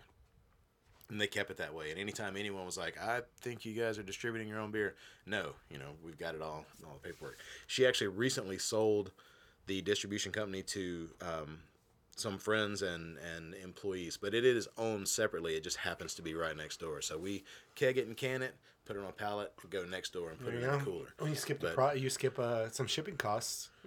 A little bit, yeah. you know, Yeah, a little bit. Um, get from but point A to point B. all the paperwork's in order and everything. I mean, it is, it is completely legal. But also, you know, if, if the tap room runs out of something, I'm like, all right, I'm gonna go get a guest tap. We'll go buy a keg, and I'll text Chelsea and say, hey, buy a sixtel of whatever um, from Christie, and we'll put it in the tap room. So we do do some uh, some guest taps every once in a while. Sweet. Man, that's cool, man. I didn't know you did that. Yeah, it's Yeah, not I so. wanna, I want to check out Third Planet, man. I want to check them out too. They've got a cool little tap room. They've got a good little setup going over there, and they're doing they're working on a lot of a like a two barrel system. You go in and it's like the the really nice uh, homebrew system. You know the the one that guys aspire to have. Um, like they pitch in with their buddies and stuff, and skip some golf trips, and they all throw in a thousand dollars and get a. I mean, it's a small system, but they're doing really good. They're doing really solid work. Um, so yeah, absolutely, check those guys out. Uh, as far as you know, relationship, it uh, it you know it's a it's a tough company. There's so much. Um, everybody's fighting for a foothold, but the breweries around here, everyone gets along. You know, hey, I'm out of I'm out of flaked oat. You got 25 pounds we can borrow? Sure. You want us to bring it over there? You're gonna come get it. You know, we'll we'll come Yeah, get it. yeah, yeah. And then you know, like if we borrowed, you know, one time we borrowed some flaked oat from Idyll Hounds. He's like, hey, take them all these beers to thank them, and then take them their flaked oats back. Of course, now you got to make sure everybody's there. You know, there's some when you're knocking on the door. There's sometimes brewers take the day off. Yeah. You know, it, that is one good thing. That's the you know those uh, the pictures what what what people think my job is, what my parents think, that kind of stuff. Oh man, people think brewing is just like everybody standing around with a beer, looking at it, how beautiful it is, half drunk, all that kind of stuff. Usually you're No, you're filthy. cleaning out fucking. yeah, you're sweaty, Yeah. you're sweaty and nasty, and you still have your smells like beer. shit. Yeah, you still have your beer, of course, but uh, yeah, it's it's usually not all that pretty. Um, so yeah, if you can take a day off, people love it. But there's always something that needs to be fixed or cleaned, just like in any kind of hands-on mechanical business like that. But yeah, we uh, get along great as far as I know with Good. everybody. Um, and and say in this area too, singing praises when people come to the people come to the area. Hey, where else can we go? Well, you need to go to Idyll Hounds and Grayton's right there too. You need to go to Third Planet. You go right over here. You can eat. You know, it's props. That's our biggest uh, biggest thing we're trying to get is trying to get some food. The food trucks. Um, you know, we don't have a an actual tap room or uh, that has a kitchen in it. So we try and get food trucks. There's not that many food trucks uh, in this area though. It's not very conducive. There's not enough food tra- uh, foot traffic for a food truck. You know. I know where a f- I know where a food truck is. Well, like It's right, right downstairs. Right, down, right downstairs at the other end. hit, hitch it up. Tell them to tell them to bring it over there. Nah, that But that's the thing to look into though, because I think Destin might have weird laws about that. That's why all those food trucks that are down on the harbor are stationary. They, Mm. they they will not move. Yeah. Um, Who knows? Well, that big red truck is right down from my house, man. yeah, Yeah. They're always moving. but they're they're they're. I That's their only that's their commissary. I think where where you're talking about is where they do prep Yeah. work uh, for the truck, and they've got their. Did you know that the Destin Seafood Festival just got canceled? Oh, dude, don't bring that up. Oh, I'm sorry. I had no idea until like I eight just- o'clock tonight. I I didn't didn't, know even know there was a storm in. coming until eight oh one. I was like, why did they Yeah. cancel the seafood festival? And I look it up and I was like, what storm? You know, get on the NOAA. we just lost several thousand dollars. oh, I'm sorry to hear that. So, yeah. So it's, yeah, it's all right, dude. Drink your. Yeah, it is okay. I mean, you know what? What a great night. That's I mean, that's really funny you mentioned that though, Frank, because uh, sorry, I, I got idea. that news about an hour before we came in here, and uh, uh, I'm I'm really good at that. You know, working in the music industry, you deal with disappointment all the time. Like it's really you pretty much just kind of set yourself up for it all the time. Like it, you know, it's well, this is happening, this is happening. Yeah, you want good results, you put out good work, whatever. You work your ass off, and yeah, you catch some breaks every now and then. Some good shit happens, and uh, you know, when the whenever the seafood festival comes around, that's a really good time of year for uh, Yeah. not only my business for but for the you know the band Continuum that I manage and fuck. Yeah, we had some people we're, come into we're town. in trouble, man. Oh no, some- yeah, dude, um, there's, some, there's a bunch of bars that, that just got fucked. All those Yeah. little tiki huts. Um, Yeah. I have a bartender who works with me that uh, they already shut down for Yeah. basically the season, but we're gonna open up for this. They just Yeah. bought So they've been all buying. supplies. Yeah, Yeah, that they- they- absolutely.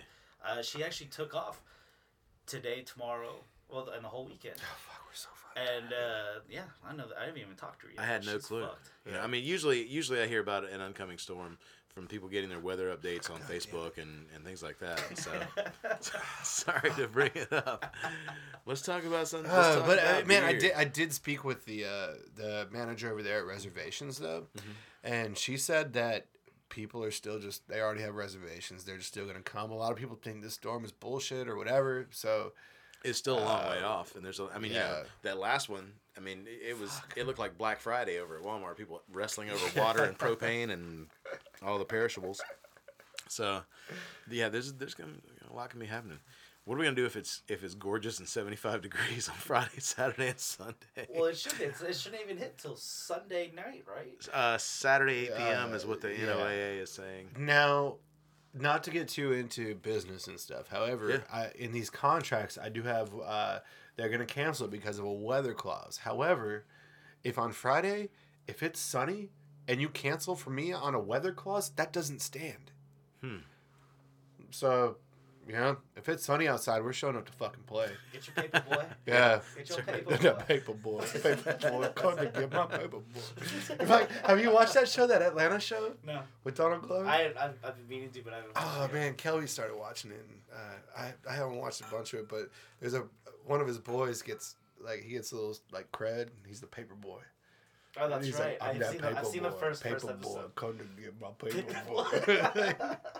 You know, that's something I was worried about. Um, Hounds Fest is this weekend. Idyll Hounds, and, and I was looking forward to that. Shit, I might be able to go now. well, there you go. Well, I missed last year, and I was pissed about that. So I've been talking it up. People are coming to. People stop in the tap room like, oh, if you're here Saturday, you got to go out to Santa Rosa Beach, go to Hounds Fest. You cannot miss it. And they're probably gonna think I'm an asshole for it. now. Yeah. Like, what are you gonna joking? But I really dig what those guys are doing. I do too. I was gonna wear my Idyll Hounds hat in here, but Man, I I'm- knew I had you coming in here, so I didn't. This is So a- I wore my Greenhouse Lounge hat to like, Like rep. a- uh, like a Bo Sox and a Yankees fan or uh, something. Thanks, everybody. shout shout Greenhouse Lounge, Sir Charles, Zach, Dave. Shit, it's like 2009, 2008, something. All but, right, here it is. But yeah, man, I dig I dig what the what those guys that were out. I do too. I like I Good like what guys. they're doing. And uh, my buddy Colt gives them coffee beans for their. Uh, for Oh yeah, does he coffee work for stuff. Amavida? Yeah, he's, Oh, he I- runs shit at Amavida. I was man. I was telling people about that. I was telling them, you know, they've got a. I was telling them about, and I don't know, I don't drink coffee. I'm weirdo like that. Mm. Um, but some of the stuff behind it. One of the guys at Amavida when I was in there was talking about, you know, the difference between unwashed beans and this and that, and I was just like mouth hanging open. I was like, wow, there's tons of you know the fruit flavors that come out of unwashed beans and stuff like that. So yeah, and Idyll Hounds is taking full advantage of that. Having that company right there. Dude, pay attention to what Amavida's doing, man. There, there's some big things that we weren't able to talk about on this last podcast, but there's some good stuff. Right. And shout out to Colt. Colt, right, n- right now, Colt's wife is in labor. Really? Uh, right now, as we speak. So I'm just, I'm waiting for a text that says, you know, everything's good. So, so What shouts do you, do? to. Uh, run over to the hospital and stuff? after? well, I don't think they're allowed to have visitors at midnight, so I'll probably try to get out there first thing in the morning, man. It depends on uh, depends on what time they're allowed to have visitors and what time my wife can get out there and see them. I can, she wants probably wants to go with me to see to see it, but uh, Mhm. but yeah. Okay, so uh, uh, tell me about tell me about this one more time. This Right. is a uh, rum barrel aged Stout. imperial stout, Right. Called Imperial. Stout. Melrod. What are we batting here? Uh, about 10-2. So this would age. Yeah, absolutely. I've got uh, Nice. I have four in the closet. One for next year, one for the year after, one for the year after. If they last that long, which I'm pretty sure they will. Um, getting me to drink the beers is the hardest thing once it goes in that, that bat cave of mine. oh yeah, um, you don't want to pull them out. Right. Mm-hmm. I do have a I do have a box that has what I call the one hitters. There's just a bunch of beers in there, and I'll grab that out and I keep it stocked all the time. But Yeah. yeah, it's it's hard to get me to drink a beer once it gets in there. I'm like, oh, I don't, wanna, I won't have it anymore. You know, so Well, cheers, man. Yeah, dude. Thank you. This is a, yeah, a little bit stronger than the IPA you were drinking, but uh, there's some there's some good stuff going on in there.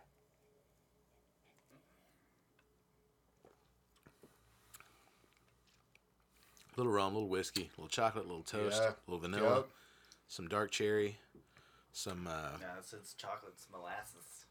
Yep. There was a little yeah. There was some molasses when we when we uh, brewed it. Where's the rum barrel from? Um, it's uh, Papa's Pilar. You Oh no shit. yeah, Ooh, it's there we go. Pilar. That's a that's a good product. That's, Tell people that's like one of the uh, best that's- 40 Slars, no shit. One of the best forty five dollars you'll spend on on rum is that. It's got Angel's Envy, um, same company. Yeah, Angel yeah, yeah, Envy. yeah. Papa's Pilar. You've, It's had, a you've had Pilar. I've made. is I've, I've, okay. Okay, so you got a so you got a Papa's Pilar. So this isn't just rum barrel aged. This is Oh, it had those bourbon notes in it and uh, yeah, Spanish because sherry Papa's and- Pilar is aged in bourbon barrels, right? Yep. So this is taking an aged rum barrel that was aged in a bourbon barrel. a bourbon, barrel Jesus and Spanish sherry and uh, and port wine. There's all that stuff going around there. This is really nice, man. Thank you. Yeah, absolutely. Yeah.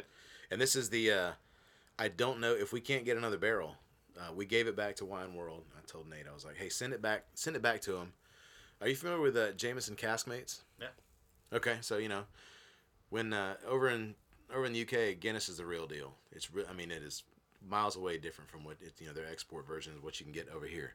Um, Guinness will barrel age in the Jameson barrel. They'll give it back to Jameson. Jameson will put whiskey in there, and it'll have little chocolate notes, and that's your cask mates basically. So we're like, start a cask mates program. tell you know, tell the guys at uh, Angels Envy will give them the Pilar barrel back, and there'll be some some toast and roast and chocolate notes in there. And when they put their rum in there, it'll have a little bit more complexity to it.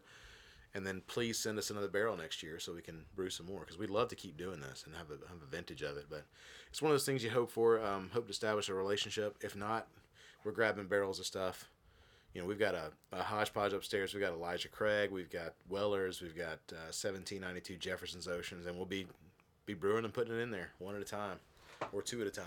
Man, I just saw I saw tonight that Sweetwater's coming. Uh, they're they're releasing uh, fresh sticky nugs in their dank tank again. They're redoing fresh sticky nugs again.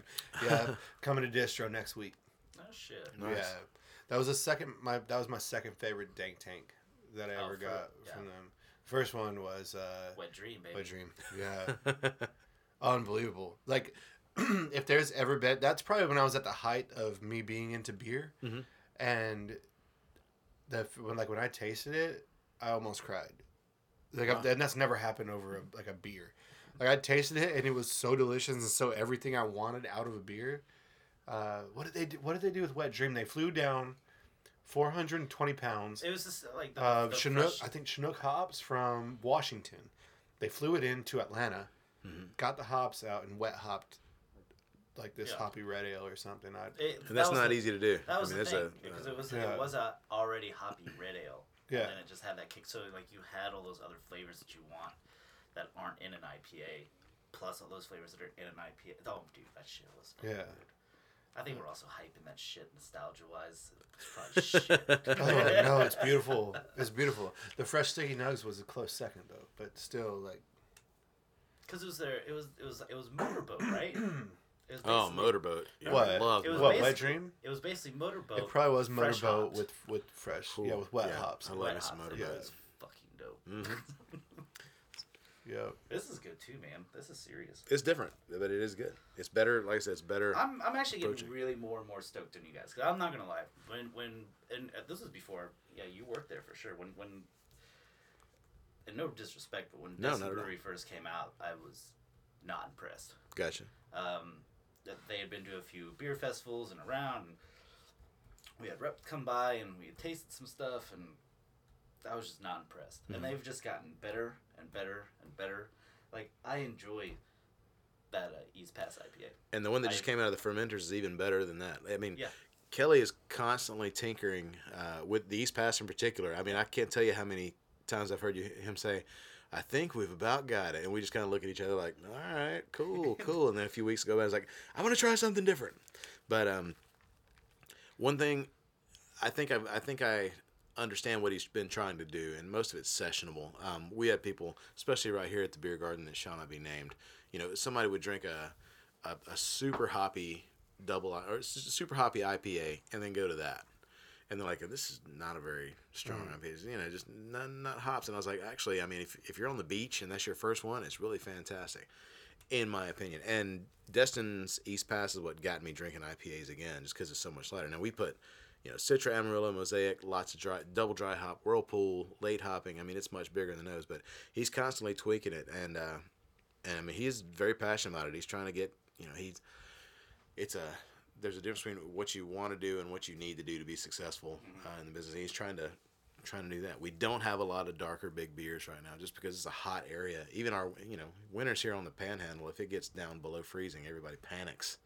Um, The IPAs are still selling, man. That's, Always. You, IPAs are five to one, Yeah. uh, the most popular beer style in, in the U.S. If not, Absolutely. So, uh, yeah, you got to do that. Um, uh, uh, not to interrupt, but Colt just hit me up and said, check your Facebook feed. And he just commented, his wife is uh, almost 10 centimeters, so it's go time. nice. Good luck, Colt. Shit. Good luck, Cole. Shit. Crazy. Crazy. Was he our last guest? Colt was our Yeah, last so- guest. Right, Yeah. yeah, yeah, I absolutely. Alrighty, was you. freaking out.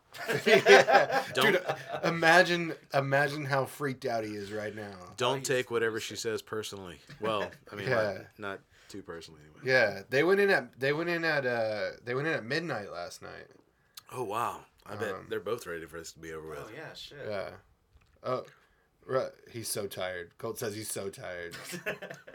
Robbie Walton, we're playing a show right now, but I thought he'd comment. Robbie just got home from Italy.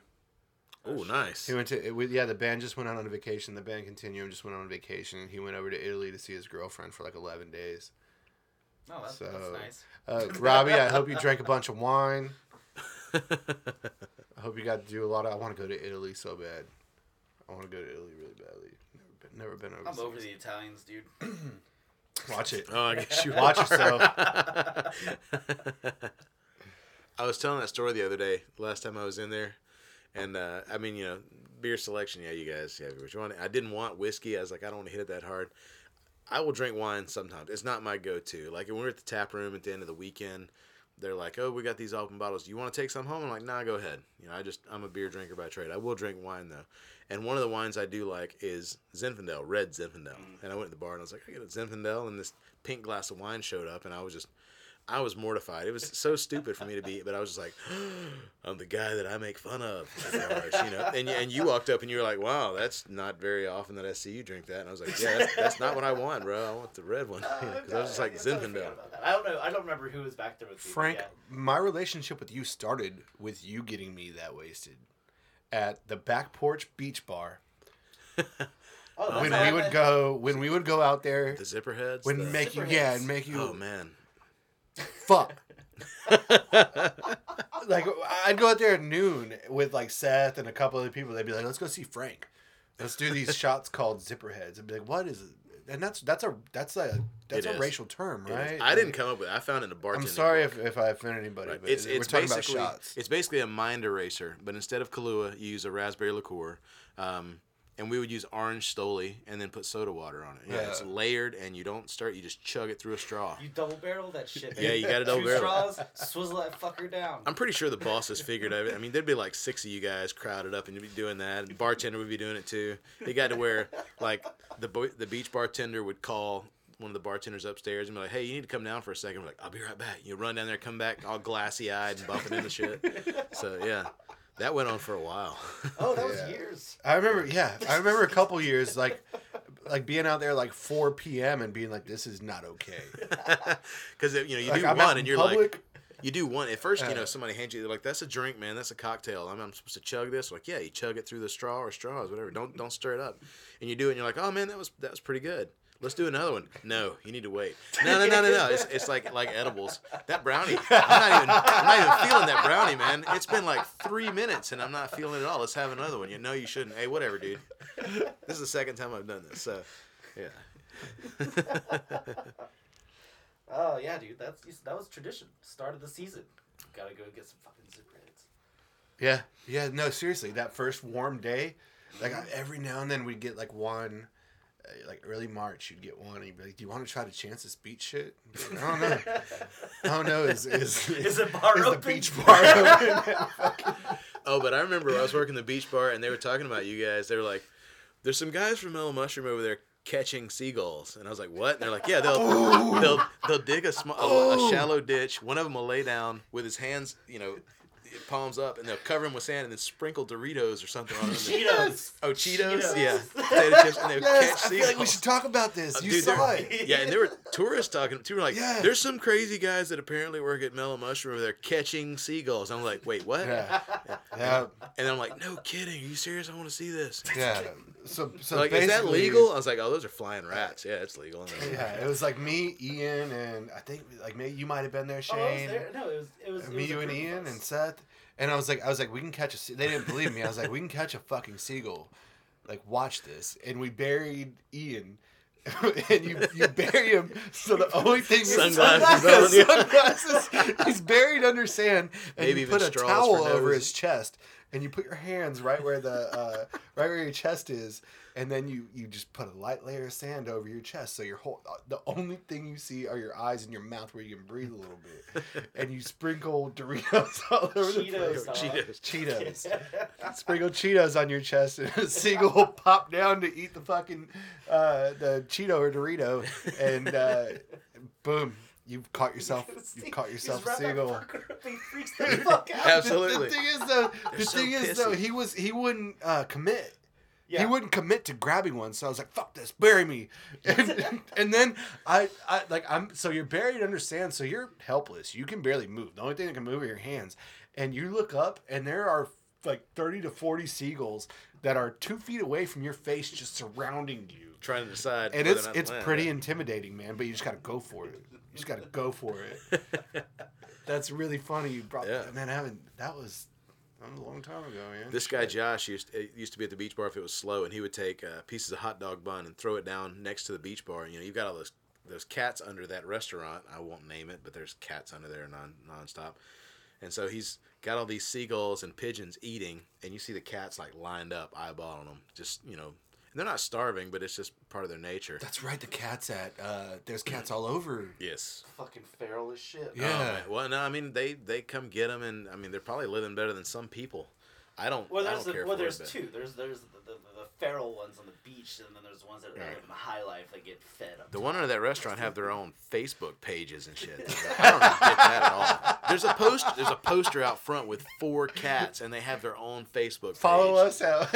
Yeah, Look, we're is the that sea- the restaurant that sets it up? Like, Yes. like Loco is eating the fish sandwich tonight. Uh, like you know, kind of shit. us. This is our. This is our. You know our our tuna dip connoisseur here, and I'm just like, you've got to be fucking kidding me. No way. this." Because your tuna dip looks like fucking cat food.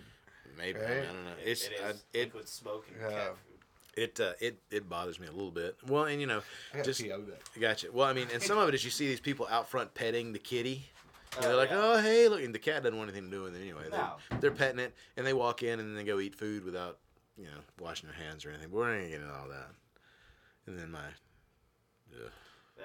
Don't have cats in your restaurant. I look- yeah, I'm like crazy. So, Yeah, it's one thing to have like you know what a little porch kitty, but not not Sure. not you know not an army. a, a, a what is it, a pride Right. not a fucking pride. No kidding. And when you got people on the payroll that come in to pick them up and take, I don't know. Um, the argument could be made that they are, you know, minimizing the rodent population and they're, I don't know. I have no maybe idea. shit. Maybe. Yeah. This place right here got a salty cat that they starved to death to try and get it to eat, and it wouldn't. it was just, it just started starving, and like, well, feed it. We can't let her, you know, we can't let her get hungry. So yeah, I mean, but honestly, I mean, I don't think I've, I don't think I've ever seen any down there. So for some reason, possum, see that down here on the harbor. Possums. Yeah, Yeah. Yeah. Possums fucking everywhere. possums and armadillos. I fucking hate possums. Coming back in on this. You see armadillos? I haven't seen an armadillo around here. Around, oh yeah, all the time. Uh, on the panhandle, sure, man. See the armadillos, armadillos, coyotes. We're, we're becoming the, we're, we're- we're becoming West Texas. I think. Oh, you see me all the time when I walk when I walk my Yeah. dog. My dog doesn't think we go for walks. My dog thinks we're going squirrel hunting every morning. Uh, we just walk around. I got that. I got that twenty pound pound that. vest. I, that. Yeah, Nice. man. Repping So, Yeah, I try to walk her. I try to walk her a couple miles every morning, man, with that vest on. That vest does help. it Like- makes a difference for Like real. you know, because I feel like I wasn't getting anything out of my walks, so I'll throw that fucking vest on there, and then by the time I'm done walking a couple miles, man, you know, you, Mm-hmm. I went last night with that thing on. I mean, I was sopping. I mean, I was Yeah. walking a pretty good clip, but you, you basically got 20 pounds on you. You just gained 20 pounds. yeah, you do. So- That's exactly what you have on you, man. Not the fun way either. It's just, you know, just all attrition. This is, the, yeah, this is the fun way. But, uh, Yeah, man, this is awesome. I've, That was good. it's super enjoyable, man. I honestly couldn't tell you the last time I've had a stout or a fucking porter. I think Yeah. you hit the temperature right too, man. yeah, um, you know, cool, not cold when it opened up. That kind of stuff. Yeah. Well, sweet, man. Uh, fuck, is there anything else you want to talk about, dude? You got anything else going on? Yeah, you Really? anything coming up at the brewery? Like, Yeah, any any cool stuff you want to talk about there? Or Well, I mean, uh, with the brewery we're we're with you? planning a planning a remodel to expand the tap room, and then we're gonna try and have something going on. Uh, we're closed. Most breweries are closed on you know Sunday or Monday, one or the other, or both. Um, you got to have a day off. Uh, we're closed on Sundays and Mondays, so on Tuesday, Wednesday, and Thursday, we want to try and have something going on. Maybe doing the yoga on Thursdays. Um, my um, Kelly and Chelsea very graciously, I was like, "Hey, can I start doing these classes at the brewery? You know, just be people sitting around chilling, drinking beer, and learning about something." They're like, "Yeah, absolutely. We want to keep people coming in." Um, so you'll see some beer wise classes coming up. Uh, we've talked about, um, m- you know, sorry, we've talked about music trivia. Uh, well, It you know, I was it just will gonna not be on- suggest. it will not be on. I was just gonna suggest, like, I was like, hey, you guys want to do trivia? I know a guy. I know a guy Yeah, yeah, do yeah. trivia for on you. Wednesdays. Huh? Yeah. Right. on Wednesdays, not Tuesdays. But dude, I've been trying. I've been meaning to come up there. I love music trivia. Do it, man. I do. I need to. Tuesday. Need to. Just seems like you know. I get off work and I'm like, We drink beer. We take tests. It's pretty cool. nice, nice. Um, no, I mean we're yeah. The brewery will see some uh, some expansion, but nothing huge. Yeah. Um, not going to try and you know uh, overreach ourselves. As a matter of fact, you know, as soon as we the little expansion that we do in the next couple of months, who knows what's going to happen? You know, there, there's going to be adjustment period. Um, I don't know how to describe the difference. I don't know how to describe the difference in you know brewing on a four barrel system like that and then going to a 23 barrel system. Um, So you say You a kinda- four barrel system? You mean eight kegs? well, I mean, a it depends on what you mean by keg. You know, when you've got Well, your typical keg's a half barrel. right, So I Yeah, would so assume be- that. right, but you, we break those down into sixtels, quarters, and Mm. then some cans. We do canning in the brewery also. So first, someone decides how much are we going to can and how much are we going to put in kegs, which size keg. Um, we're kind of getting away from the sixtels. We want to do more quarters and half barrels. You know, this time next year, most of it will be half barrels. You know, the East Pass and the Destinale, and that's when I don't want to have to lift any more of them ever. Mm. Yeah. ever. Yeah, yeah. Those things are heavy, um, and you know just will breakers and stuff. So uh, yeah, we will be. I don't know. I think the next. I think the next year for the brewery is going to be fantastic. Um, we're not going to have to work as you know as frantically to get our regular beers out, and we'll get to play around a lot more. And uh, coming and hanging out at the at the tap room is something we really want people to kind of think into. And that, on, and honestly, you know, you hear people say all the time, "So where do the locals go?" I'm like, we we cower at home. We uh, we stay out of the traffic. Sorry, so stay out of the traffic. Uh, we we don't deal with lines and all that kind of stuff. So, but the tap room from I don't know September to March is where we really want locals. We want you guys to walk Yeah. over, bike over, whatever. You know. Um, Well, how does that work? What do you do? What is it like a ticket system? No, you just go there and you buy fucking beers. yeah, you just go there and buy beers. It's a, it's like a, it's a bar. It's a bar. It's a Yeah. it's a consume on premises tap room. We sell six Yeah. packs. We sell growlers. We sell you know we sell flights. We sell I didn't know that. pints. Yeah. There's a didn't know bar. There's a bar Yeah. you walk up to. There's some chairs around it with some tables and Yeah. shit. Uh, there- I think there's like cornhole out front and shit. Yeah, we have we have electricity. We have running Yeah. water, things like that. Yeah. It's, Well, no, a lot of it's breweries they they, they're- they they can't. I understand, they, but uh, especially in Georgia, that's that's being, and, and that all comes down to taxation. You know, you've got to Yeah. go through the the red tape and the politics of it all. But yeah, we can. We it's it almost just like a bar. We close early. We close at seven. We have to. We can't close at nine and ten o'clock. We'd sell too much beer. We'd we'd fall into a whole new tax bracket. That's the kind of thing. So we open at one Tuesday through Saturday. and We close at seven. When I first came on, I was like. Why don't we close at seven, man? Let's stay open till nine. Make some money. Let people get home. Let the dog out, change clothes, go have a few beers. Otherwise, you know, by the time they get here, it's it's working on last call. Um, but that's what we have to. We have to do that, um, and it does work. Um, there's so many people traveling around the area. I mean, I had I don't know how many. A lot of people this afternoon came in between one and three thirty, and then nothing for a while, and then five thirty rolled around, and that's when you, you see your daytime crowd. But yeah, it's just like a bar. It's pretty simple. We're gonna gonna do some remodeling and expanding. There'll be a lot more seats. We're gonna try and do kind of an indoor version of this thing out here, um, so it's not so weather dependent. Dude, I mean, the first time the first time I went there, we were super impressed. Right on. Like, you know, my my wife doesn't really like going to bars and shit anymore, and she was like, "We should come here more often." I was Yeah. like, "Yeah, we should." Yeah. We gotta get some more comfortable chairs. I I don't like sitting on bar stools or high but- high stools. I'm just Yeah. you know perched on top of that. Yeah. But uh, but then again, if you give me a recliner, I'll just think I'm at home and fall asleep How you feeling? before you know that, it. I'm in my underwear. How you feeling in that chair? You feeling okay in that chair? Yeah, yeah, yeah. That chair. that chair slowly. Uh, we- it's we started you out when you first came in here. You were about You eight. know what? You were right. about eight inches higher than you are Yeah, now. I feel like then, uh, over like I got to get that fixed, but over like Yeah. forty minutes, it'll just. you're right. I it'll just now noticed that. It'll slowly go down. Slowly go down. You know. I But, feel uh, in. But you know what? You probably just you probably just thought it was the beer. Yeah. I'm not not too sharp at this point. Yeah. Ooh, yeah, that's good. Yeah. Well, shit, man, dude. Thank you for coming in. Thank you for bringing beer. That, Yeah, of cour- of uh, course. That definitely. Uh, Damn good beer. yeah, yeah, really good beer. Yeah, we'll uh, Um, you know. Uh, Destin Anytime. Brewery. If y'all want to go check it out, you can go. It's uh, right on the corner there of It's on what is Mountain. it? It's on Mountain Yeah, Drive. Mountain. Um, it's it's actually you can breeze past it without even without even blinking. There's a little. Uh, it's 505 Mountain Drive. It's right before you get to Melvin. Mm. There's a little uh, U-shaped warehouse. We're in there. Um, a lot of people are like, you know, why don't you get your own standalone brewery? Like, when's the last time you tried to buy real estate in the Destin area? You know, that's Yeah. basically all it boils down to. Everyone wants King ransom, King's ransom for anything. So, um, we figured out a way to make that work. We're probably gonna stick there for a while. I mean, I hate to you know speak for the brewery. I'm not the one making the decisions. I'm Yeah, an yeah, assistant yeah. brewer. You know, come back and Kelly and Chelsea are like, "What the hell are you thinking, man? We're, we were planning on going across the street. Now we can't." Yeah. But uh, no, they. But uh, yeah, that's it. But anyway, go there. You can drink. Uh, you can drink all of the Destin Brewery beers. They have some guest taps on there. Mhm. Um, you get to see Frank and a couple other uh, people who run the tasting room. Yeah, Um, it's a small thing. Super Small enjoyable experience. I I really I need to get there more. I don't I don't get to go nearly enough. I've never been.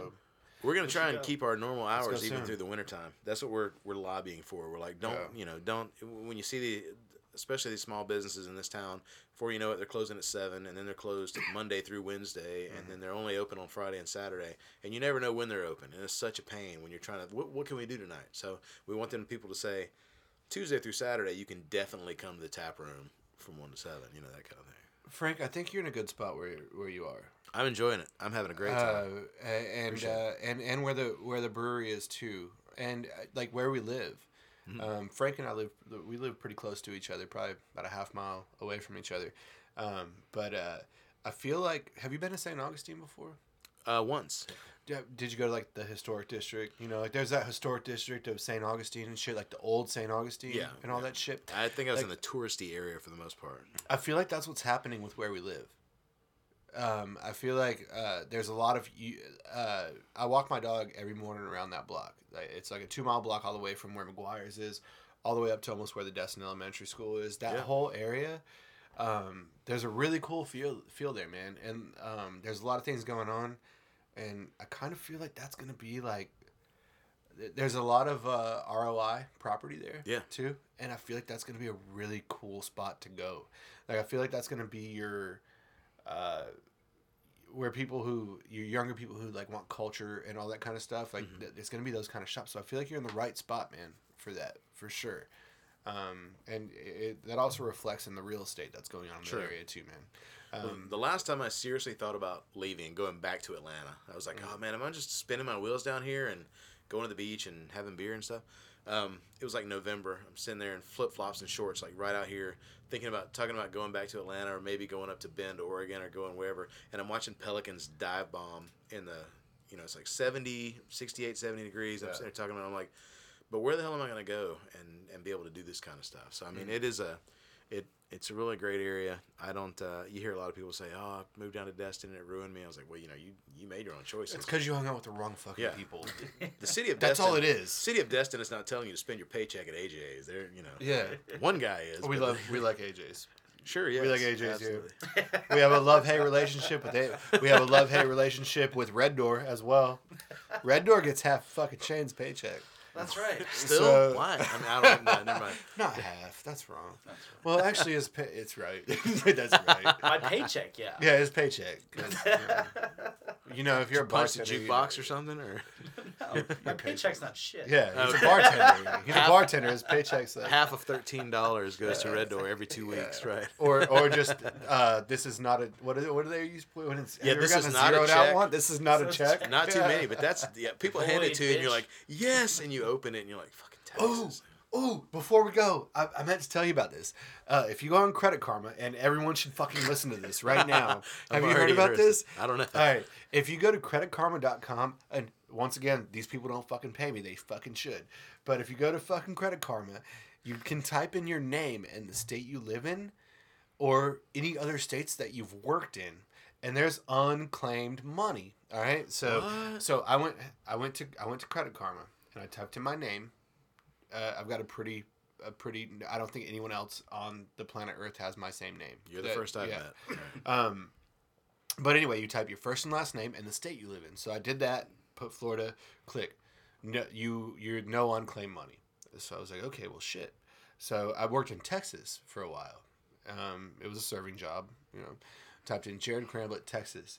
It was like you have thirty six dollars in unclaimed money. I was like, get the Give it to fuck me. out of here. Give it so, to me. So it was like, click here to claim your money. So I clicked, and sure as shit, it was from a restaurant I worked at in two thousand and six in Texas. That's crazy. They have a backlog like that. Well, yeah, because they yeah. have What's to. it based on? Because if you're on payroll, if you're on payroll, if someone doesn't cash you a check, it's not like if I just wrote you a check and after nine days it's no good Right. anymore. That check goes to the state because you're paying payroll taxes and all that shit. So that money goes to the fucking state. So that state has to. If you claim that money, there's billions of dollars of unclaimed money.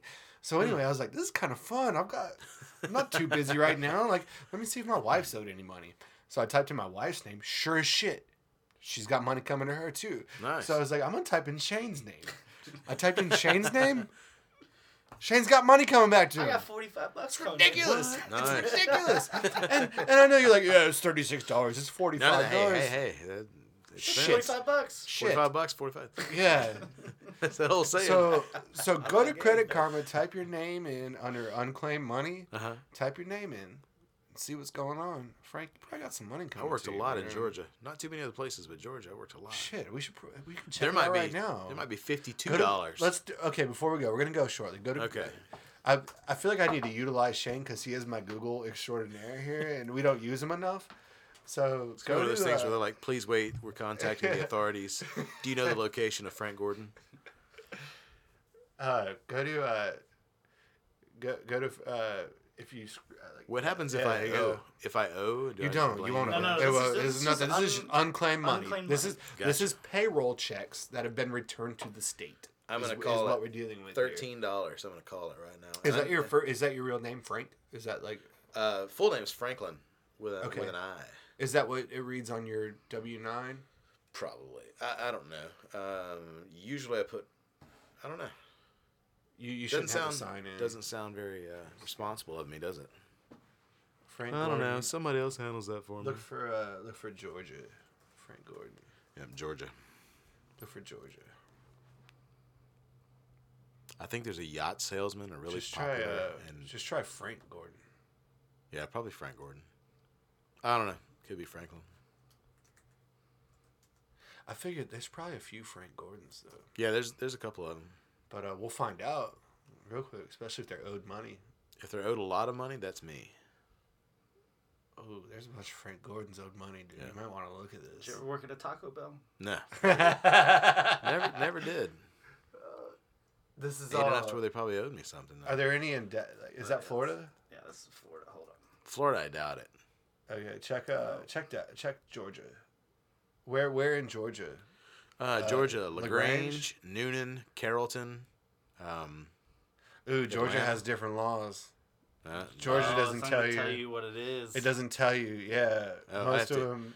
you have to sign up for your free 30 day trial. Then I find out if I get my exactly. I get my seventeen There's dollars. there's 15 Frank Gordons in the state of Georgia who are owed money. We'll see. Huh. That's good odds. That's good odds, man. I'd look into it. Wonder what the minimum the minimum is for it to show up on the website, like five bucks. Or Uh, probably probably two dollars. It doesn't matter. sounds like a lot of work for two dollars, man. Yeah. Well, I mean, mine was thirty six dollars, and it took me it took me five minutes to get my thirty six dollars. Right. So I figured like that's that's a good. Well, it took you five minutes, but it's also gonna take us what, like They give Honestly- it to you. In two honestly- months to get this. They done? give it to you Honestly, in I a- spent more typing in all my friends' names when I was done. I was like, oh, I want to give my friends good news. does it come to you like a rebate check out of Saskatchewan or something? And no, it's a like check from the even- state. I was about to because your payroll doesn't check's know. turned over from the state. Gotcha. So the state of Texas is sending me a check. They said within 15 days, the state of Texas sent me a check for 36 dollars. Oh, that was a lot shorter than mine. Mine I- said like a fucking month. Yeah, well, I don't know. I've worked yours in the Florida. Service. I worked in the service industry so long. I don't have too many regular job checks Yeah. floating around there. I have no idea. Yeah. Probably count on one hand. So mine's server. I'm, like I said, Huh. Forty-five dollars from a server job. That's like two weeks. That's pretty good, dude. Yeah. that's, that's mellow mushroom. That's probably your vacation Yeah. check you didn't know you were getting. Word. Well, you might have money, Frank. Yeah, check that out. All right. How many? Fifteen people I got to go through. That was just, and that was just Frank credit, Gordon. just creditkarma.com, dude. Credit that's karma it. dot And I didn't, I didn't put Franklin in, so you might. Huh. Yeah, there All might be Franklins who are getting some money. Hmm. True. So I need start asking about that when I'm I wonder signing if up. Chad's getting money back. Chad. Fucking Chad. Chad. I always thought that would be a good name for a beer. Chad needs more ranch. I, I love pop culture references in beer and stuff like Yeah. Chad. And you're like, Chad needs more ranch. You're like, fucking Chad. Everybody hates Chad. and I know a really nice guy named Chad, so I hate to say it, you know, but you're like, it is kind of a popular reference. Yeah. Man, over over there, the the bar, like, up, Chad's are here. You know, you'd see them come in. You're like, they, can I guess what they're wearing? Sure. Okay. I'm guessing some sort of uh, khaki shorts. It's right Yes. above the knee. And um, some sort of button up Columbia that has the breathables in the back. Right, tucked in. yeah, yeah, there you go. Right. Yeah, that's Chad. Uh, if you had a All day. pastel dress shirt, uh, bow tie, please. Croakies, Yeah. sunglasses on backwards. yeah. Yeah, yeah. There's some frat boys waiting in the parking lot. To Man, I can't hate on the croakies, but the thing is, it's because they're because they're fucking useful. But I don't use croakies. I use uh, Cablz. Totally different. But it's it's because they're useful. Chad doesn't wear those. Yeah. Chad wears croakies. Yeah. Um. Chad wears croakies with a visor. Yeah. Ooh, visor. That's excessive. Yeah. I saw it yesterday. I did. It pulled up in a fucking FJ. I was like, oh, dude, that's a dope car. I was like, oh. Thanks, man. well, sweet. Th- Frank, thanks so much for coming on, man. Absolutely. Thanks for the beers. I hope you enjoyed your time, man. I did. Had a good time. And uh, man, we're gonna come see you. Crazy new experience. Yeah, you guys Yeah. come in and hang out. And Is this your first? Is this your first podcast? Yes. Ours too, man. So I kind of felt like that. no, uh, it is our first time going live though. So say goodbye to. Uh, You're like, talk, talk. so that's that. What are we done? Are we still going on Instagram? Is that even still happening? Nah, you know. It's okay. But uh, but anyway, thank you so much to everyone who's listening. Uh, WIMTY, W I M T Y dot podcast at gmail.com. Uh, reach out to us if you want to tell us we suck. That's cool too. If you want to tell us you dig what we're doing, that's cool. What do you if know? you want to come on here and talk uh, talk to us, uh, let us know. We'll get you on. Um, that's about it, man. Thanks, Frank. cool. Thanks, Frank. Thank you guys. Take care, y'all.